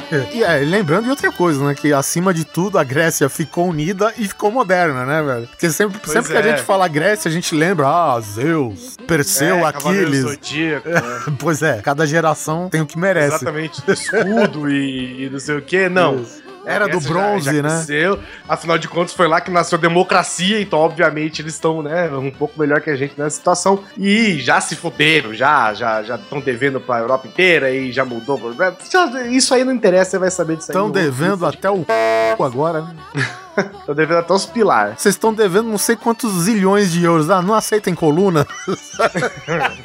Pode ser em prato, Pode ser em estátua? pode ser em azeite. Uma das curiosidades: os soldados gregos, né, eles usavam mais ou menos 30 quilos de bronze na armadura deles. Caralho, isso é foda. Ou seja, esse papo, né, do- dos espartanos, do Frank Miller, né, que usavam umas tirinhas de couro no peito, não tem conversa não, era quase mais de 30 quilos de, de, de bronze. É, sim, porque o, o Frank Miller meio que. Tá certo que eu acho que ele fez de propósito, né? Porque o gibi é aquela coisa, né? Em vez de você desenhar músculos debaixo de uma lycra ou de uma roupa apertada, pô, faz músculo por músculo, né? Pra ser músculo. Então, é, fazia calor pra caralho. O, Mais pelado, né? as termópilas, né? Que significa portões quentes, né? Hot gates, que os americanos falam lá, já tem essa reputação, né? Então, tipo. Só que o que acontece? Eles, no dia a dia, eles ficavam pelados. Só que na hora da guerra, velho, né? Bronzer up. Bronze it up. A Grécia tem duas, tem três coisas curiosas relacionadas à arquitetura grega, né? Tirando né, o Paternon, tirando as colunas todas. Não, se tirando, tirando as colunas, cai tudo, caralho. É, já, nós já descobrimos que ela é oca, né? É, a Grécia tem mais ou menos 250 dias de sol né, no ano, que são mais de 3, 3 mil horas de sol. Então, pode não parecer, porque é a Europa, mas a Grécia deve ser um calor Meu, do cão. A Grécia, tem cara, mais. a Grécia tá perto da África, cara. Tá perto da Turquia, de toda aquela região que é. Que são lugares quentíssimos, É, né? pô. A África, né? A África, assim, né? Um dos maiores continentes do Cara, mundo. tá, tá encostado no Egito, acabou, ali. né? Aí, o- por isso que as casas lá faz parte, né, que, que é muito bonito de se ver em foto, inclusive, as casas são todas brancas, né, no geral, porque o branco reflete o sol e ameniza um pouco o calor, né, principalmente dentro das casas. E aí as portas, entre outras coisas, costumam ser pintadas de azul, né, principalmente na ilha de, nas ilhas de Cíclades, que é porque é o seguinte, existe uma, existe uma crença de que o azul, que as, os tons de azul são mantêm o, o mal fora. Né, eles afastam o mal, como se fosse uma carranca de cor, né? Então você pinta de azul portas, janelas e, e móveis e tudo, várias coisas assim, vários tons de azul, e você mantém os demônios afastados, né? Que naquela época, né, com os deuses fazendo tanta lambança, às vezes era bom manter afastado. Às E vezes era bom manter um deus afastado. é um deus ou outro, É, né? ali, depende do tom de azul que você usar. Se for azul marinho, é Poseidon. É. Se for um azul claro, é o cara que segurava o céu lá. Você usa o tom errado, entra um cara lá falei, não, esse aqui não era pra mim, não. E se vier Zeus, cara, Eles- você corre porque o cara já vem com a rola armada, né, velho? A minha avó era a roseira dela. A roseira tava na frente da casa. Se a roseira morresse, é porque alguém ia dar mal olhado nela e a roseira protegeu ela e morreu no lugar dela. Isso, que é, o aí, mesmo, é a mesma teoria da pimenteira, né? Isso. Se a pimenteira morreu é porque alguém invejou a pessoa e esse Isso. mal olhado, A a, planta pimenteira absorveu. se- sacrificou-se pra você ao Marte, né? Isso. No quintal da sua casa. Essa, a cor, ela é chamada da cor de Kianos. Era a cor de Kianos, O né? deus, o deus da Matrix. Que- é, Kianos Keanu Reeves. Que merda, velho. Puta que é a pariu. cor de Kianos, né? Que deu-se origem à palavra ciano, né? Que é o azul da- das impressões, né? Ah, caralho! Que da hora! Quem é o, quem é o desgraçado que se chama Fúcsia? Ou magenta. Então azul vem do grego Kiano. Não, o azul não, o ciano. Ciano, no caso. Que é um tipo de azul, é claro. É, um tom de azul. dife- É um tom de azul. É que nem cor de esmalte, vermelho, amarelo. É, isso daí não dá pra entender, É. não, velho. Isso daí é grego pra mim, mano. Azul Santiago. Mulher, qual é a cor que você pintou sua unha? Ai, o meu é azul celeste das, fro- das mulheres sexos do Afeganistão de 6 horas da manhã. Ai, mulher, essa cor é linda. Que cor que é essa, que Orvalho? Ô, já E essa cor linda, menina, é amor. É, manhã de sol. É uma das coisas que a gente falou, já, já que estamos falando de cores aqui, né? E depois de ter sido analisada com luz ultravioleta, né? Colunas, estátuas, enfim, coluna mais que estátuas, imagino. Que muitas delas eram, na verdade, bem coloridas, né? Não era aquele branco, É, tudo as branco, colunas, branco, as né? colunas não eram exatamente É, coloridas. Aquilo que é voltado pra decoração, né? Aquela coisa. É porque um cara que homenagem. pintou o chão de branco, como a gente falou, teve que pintar as colunas também. e era tanta coisa que um pouco Aí o cara pintava só. Até a metade, né? Que nem os caras pintam o poste, né? O cara pinta só até, até onde o braço alcança, assim, e, né? E, e é interessante que os caras os cara fizeram uma simulação de como ficaria as estátuas pintadas, né, cara? E não fica tão bonito como se fosse só branca, né? Fica, um carnaval, né, velho? Fica uma Fica coisa ruim bem pra caralho, velho. O escultor é bom pra caralho, velho, mas o pintor, que merda. Pintor, né? Agora me diz aí, por que, que o pessoal passa cal na metade da árvore, velho? Pra que pintar a porra da árvore, pelo amor Ah, de Deus? tá Você ali, passa- velho. Já, já tô passando Que ali. pariu, o cara é só pra zoar, né? Eu tô pisando na calça, só pintar essa bosta aqui também. Pra? Não, Olha o que eu é faço. parecer- Olha o que eu faço. É pra parecer mais a Grécia. Vocês são doidos. Olha o que eu faço aqui. Pinta, pinta, ó, pintei metade coqueiro. Aí, que merda. Tá uma merda. Uma informação aqui, agora a gente vai naquela bate-bola, né? Informação rápida. Durante a sua guerra pela independência, uma guarnição turca foi sitiada na cidade de Acrópolis, né? A histórica cidade de Acrópolis. Depois que esgotaram a munição, os turcos começaram a arrancar lascas do mármore das antigas colunas para compor parte da munição. Os gregos, o que eles fizeram? Mandaram mais bala e pede, deixa as colunas quietas. É, Aqui estão as balas, pelo amor de Deus, não me toque as colunas, senão a Grécia cai. Muito bom, Greg. assim. Na cidade grega de Vrontados, duas igrejas rivais realizam uma guerra de foguetes, né? Tipo um festival. Eles são disparados milhares de foguetes caseiros, no entanto que cada uma acerte o sino da outra. Como é que é? Não entendi. É uma guerra, duas igrejas rivais, É. né? Uma acredita em batata, outra em tomate. Aí nesse Tá. festival, uma lança foguete caseiro contra a outra, né? no intento de acertar o sino da, da igreja adversária. Ah, que da hora. Maneiro. Caixa de comida. Briga de comida. Tipo aquela guerra das espadas que tem aqui no Brasil, que o cara fica É, só que tacando com batata e tomate.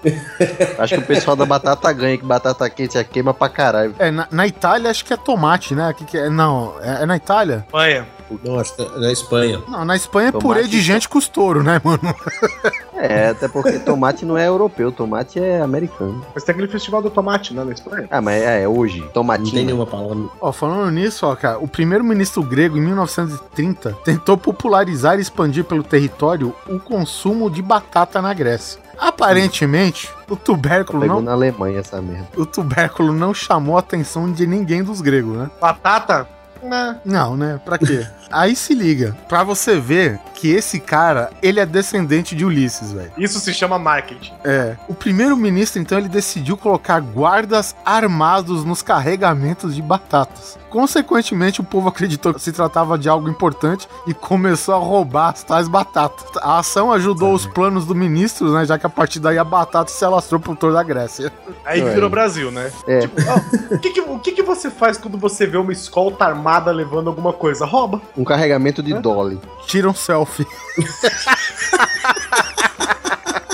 Bota, bota a SWAT ao redor da- do carregamento de Guaraná Dolly Isso. e pronto. eh, Supera a Coca-Cola. Tchau, Coca. Isso. Bom, aqui, 11% dos sem-tetos da Grécia tem formação universitária. Pra quem não sabe, a Grécia vive até hoje, desde 2000 e cacetada, uma crise, Uma crise, econômica é. destruidora, né?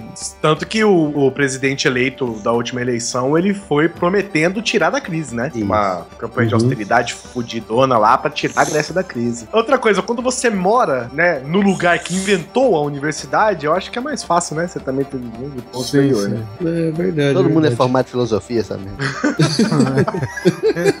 O cara tá estudando história, tá aprendendo filosofia, né? É de humanas, com certeza tá pedindo dinheiro humanas. É isso aí. Agora, informação importante pro turismo, hein, Guizão? Beber vinho não diluído na Grécia era considerado uma gafe, talvez hoje ainda seja em alguns lugares. Caralho, é forte Vinho assim, né? xoxo. Os vinhos eram diluídos em uma proporção de 1 para 3 em água. O vinho puro geralmente era usado para quem ia fazer orgias. Ah, velho, então Ou isso aí seja, não é, não é Era vinho forte xoxo, não. mesmo o vinho lá. É, velho. Se o cara do seu lado pediu um vinho puro, todo mundo já olha, vai pra putaria, entendeu? Por isso que a, é um constrangimento. saquinho de groselha pra um copo só, né? Uma coisinha assim meio Isso. poderosa. É tipo chegar no bar e pedir tequila. É uma é cinco canas pra um copinho de garapa, assim. né? Pois é, falando em vinho, a cidade colonial de Sibares, ela tinha suas prioridades na relação do sistema de encanamento em tubos na cidade. Costumava ser dito que havia canos que levavam vinho diretamente dos vinhedos para cada lado da cidade. Nossa, quem não quer um negócio Chupa desse? essa, Pelo hein? amor de Deus. Quem gosta de vinho deve ser uma maravilha. Sabe uma coisa que eu tava lendo sobre os romanos, inclusive? Era pra ter isso pra geleia. Você abre assim e sai geleia. Coca-Cola. que a, a prepotência dos romanos, né, poderia ser algo relacionado a envenenamento por chumbo, você acredita? A, a de-. Porque todos os canos de Roma eram de chumbo. Não só os canos, como as taças e um monte de É, tudo, assim. tudo que era metal lá e não era bronze era chumbo. né? Então, Ah, ficava o- o- ah, tá. água Os caras conquistaram metade da Europa porque comiam chumbo. Então, mas diz que esse sentimento, esse, esse, esse sentimento de, de- de prepotência que os romanos tinham, poderia Caralho, ser um quadro de chumbo? demência e de envenenamento por chumbo, entendeu? Todo mundo demente. Um bandido. Todo mundo era demente, alguns que conseguiam conquistar as coisas, os outros ficavam só na É. demência mesmo. Eu entendo que todos fiquem demente. Agora, todos com a mesma demência, com a mesma prepotência. Bom, pelo menos radiação ninguém pegava, né? Nessa merda, porque chumbo impede, então tá livre dessa situação. Bom, em termos de turismo aqui, outra informação. Grécia recebe anualmente 16 milhões de turistas. Todo Mais mundo a procurando os cavaleiros do Zodíaco. Todo mundo procurando as 12 casas. É. Lá, lá- lá o Pokémon GO é, é Cavaleiros do Zodíaco GO, né? Peraí, peraí, mas quantos habitantes tinha a Grécia? 10 10, milhões milhões. eles recebem 16, 16 milhões, milhões. exatamente. Pra Que você boa. ter ideia, passando em 6 milhões o número de habitantes, e o turismo é a atividade que representa cerca de 16% do PIB. E Nossa, dado velho. esse fato, a Grécia é um dos países com mais aeroportos internacionais do mundo devido a essa, é, digamos, esse status turísticos né, que ela tem. Não é por causa de... É, Já foi fotos- quantas vezes pra lá, Guizão? Nenhuma ainda. Ah, então tá trabalhando. Ah, cara, as fotos que saem da Grécia são animais. As praias gregas são um negócio de louco, velho. É proibido não votar na Grécia. Ah, aqui também. Então tá, acontece. Uma coisa que eu achei legal que é o seguinte: a Grécia é o terceiro maior produtor de azeitona do mundo. A gente já falou isso. Tem ah, oliveiras que foram plantadas no século XIII, cara. E até hoje elas estão produzindo azeitona. Ô, louco. Sim, Pensa no solo são- fértil. São plantas centenárias. Algumas oliveiras de Israel também têm essa longevidade. Pô, tá de parabéns, Oliveira. É, bom, aqui existe uma completa restrição para mulheres em termos de acesso, né? E até mesmo para animais fêmeas para entrar na península do Monte Athos, já que o lugar abriga mais de 20 monastérios. Quer dizer, o pessoal tá lá com o Na re- punheta louca, né? tá com o requeijão nas tampas, velho. Nossa senhora. Todos, todos Quero os ver. caralho, quero ver chegam- como é que você, você fala assim, ó, ah, não pode entrar mulheres nem fêmeas. Legal, quero ver como é que você sabe que o periquito é fêmea mesmo. Porque tem periquita. Pousa um.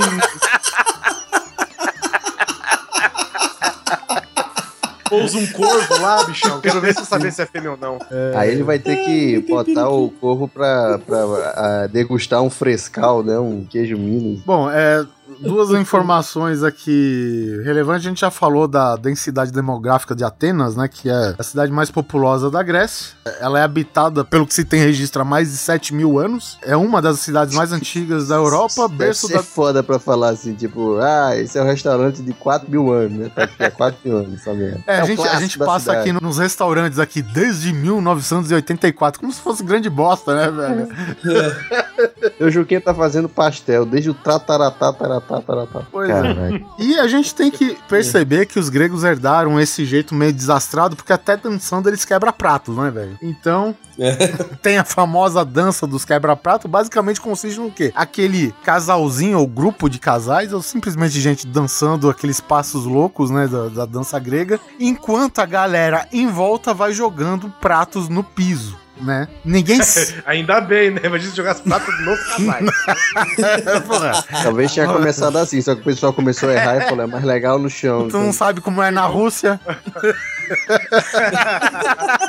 o cara tá lá dançando e de repente voa uma prataria na cabeça. Gente, Brau. vamos jogar no chão, não dá certo Na esse nuca. negócio. Na Essa nuca noivo. de prata mesmo, né, cara? O cara cai no chão com o nariz sangrando. Gente, ó, brincadeira pesada isso aí, vamos jogar no chão. no chão, gente. Tô tentando dançar aqui com a mulher, vocês ficam jogando prato na cara desse jeito. Por favor, né? Por favor, né, gente? Tá ficando chato. Ai, Chão no cara. Revida. Porra, o Perseu já matou o avô desse jeito, né, mano?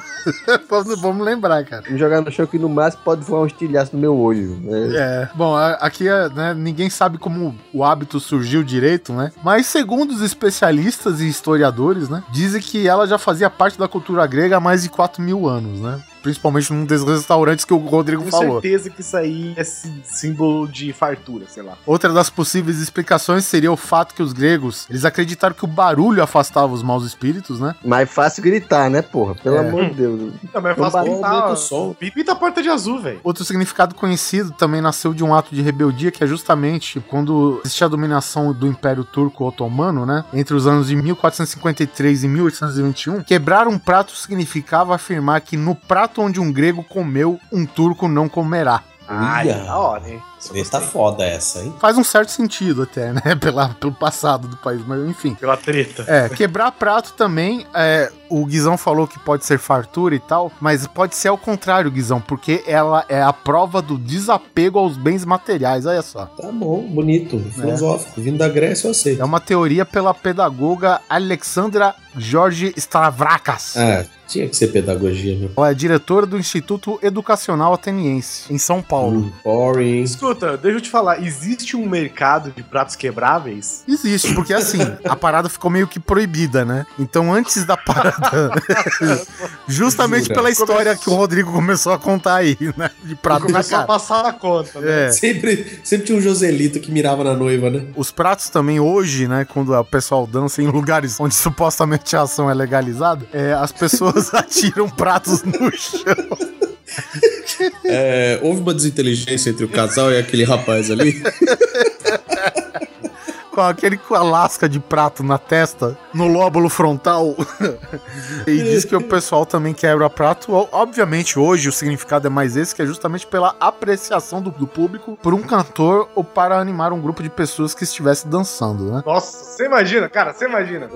Tororós, paracosmos, não sei o que, papapá. Em grego, o nego começa a quebrar os pratos eu saio correndo, velho. Você é louco.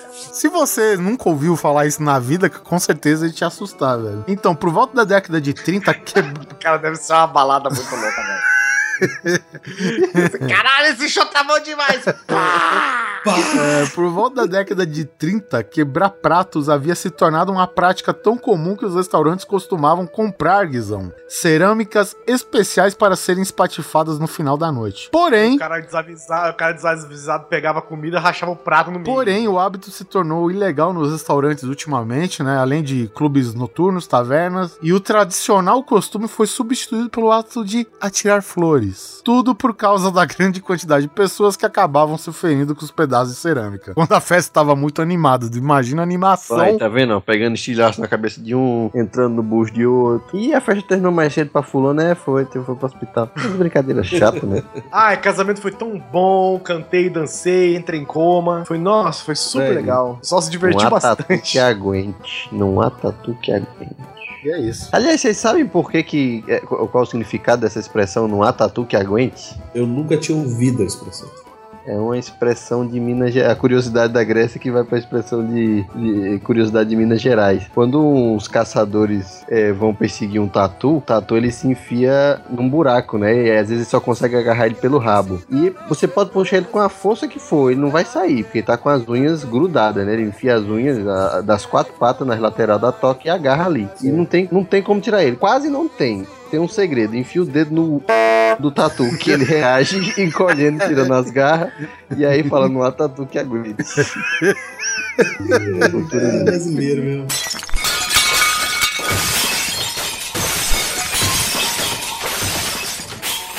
Tem uma curiosidade que eu quero dizer aqui, eu acho que até a gente pode encerrar com ela, que é o seguinte: a tragédia grega, ela é famosa por conta de, de, de um conto específico que é Édipo. Uhum. Eh, Tem outras mil, mas Édipo é o grande expoente disso. Vai lá, Édipo, Simão, vai lá. é- o Simão pode explicar porque Édipo foi tão icônico que existe o. Complexo de Édipo. Pois é. Que a história de Édipo é: o cara era um rei, né? Ele ia se nascer, se eu não me engano, ele ia nascer rei. Aí mandam o cara embora, porque tava acontecendo, mandando matar uma galera tal. Manda o nenê pra uma outra galera. Esse cara cresce, vira um grande herói, volta pra cidade de natal dele sem ter conhecimento da família. Encontra o pai no meio do caminho, mata o pai. Aí ele volta, se apaixona por uma mulher. Essa mulher é a mãe dele. A hora que ele descobre que essa mulher é a mãe dele, ele arranca os olhos e vive cego o resto da vida. Isso. E tudo isso lembrando que era uma profecia. Profecia, né? Tipo. Isso, era uma profecia, claro, óbvio. Profecia. por quê? Por, por que Isso acontece ao Léo. Mas ele sabia da profecia? Não, mas alguém sabia. Se não me engano, o, o pai de criação dele, alguém sabia dessa profecia de verdade. O próprio oráculo, né, da época Isso, já tava e tanto de- ele é- falando, ele- era o Ele oráculo é o que, Édipo inclusive- Rei, né? É, Ele é o Édipo Rei por isso, porque ele voltou, ele matou o rei, que era o pai dele, casou-se com a rainha, que era a mãe dele, né? E aí ele descobriu essa Ninguém pra porra. contar essa novela mexicana. Pois é, nem, ninguém nem pra falar isso, né? E foi um rebu do cacete. E... Pessoal, olha ali, olha aí, aqui, rapaz, tá se aproximando aquela mulher, a mãe dele. Não, vamos deixar acontecer pra ver o que, que acontece. sorria, e a, entendeu? sorria e acene, sorria e acene. uhum, uhum. E, se não me engano, isso aconteceu na cidade de Tebas. E pra chegar em Tebas, daí que tá a parte mais legal. Pra chegar em Tebas, ele encontra uma esfinge, que é o bicho que. Ah, é por isso. O bicho estava matando as pessoas que queriam entrar em Tebas. Ele foi lá pra matar o bicho e se tornar um herói. E no meio do caminho encontrou o pai, matou o pai, matou o bicho, casou com a mãe. Arrancou os olhos e virou mendigo.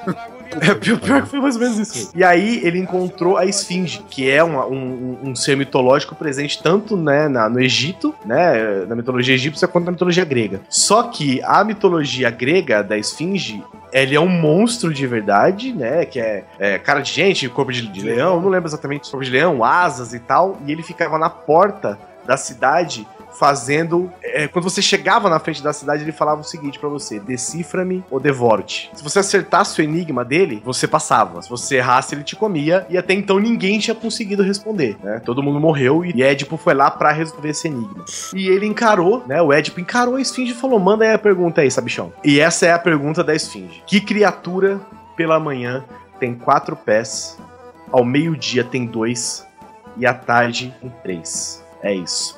Conto com vocês, não vale pesquisar, hein, ouvinte? Não vale pesquisar. Conto com vocês pra responder aqui Faz de novo Ah, aí a, a pergunta, repete. Vou de novo. Decifra-me ou te devoro. Que criatura pela manhã tem quatro pés, ao meio-dia tem dois e à tarde tem três? Acho que é a mãe. Não responda. de chinelo. Não responda. Fica aqui. Vamos encerrar esse episódio com essa charada. Se você resolver, você pode entrar em Tebas e você estará seguro pra sobreviver na Grécia. Responda aqui nos comentários. Se você acertar, você está livre para entrar em Tebas e aproveitar a Grécia. Isso significa que esse guia definitivo salvou a sua vida pela primeira vez. Olha só. Entre Grécia. Depois de todos os países, esse é o que você tem mais chance de viver, né? Porque a Austrália. Esse é, o único, esse é o único que você tem escolha, né?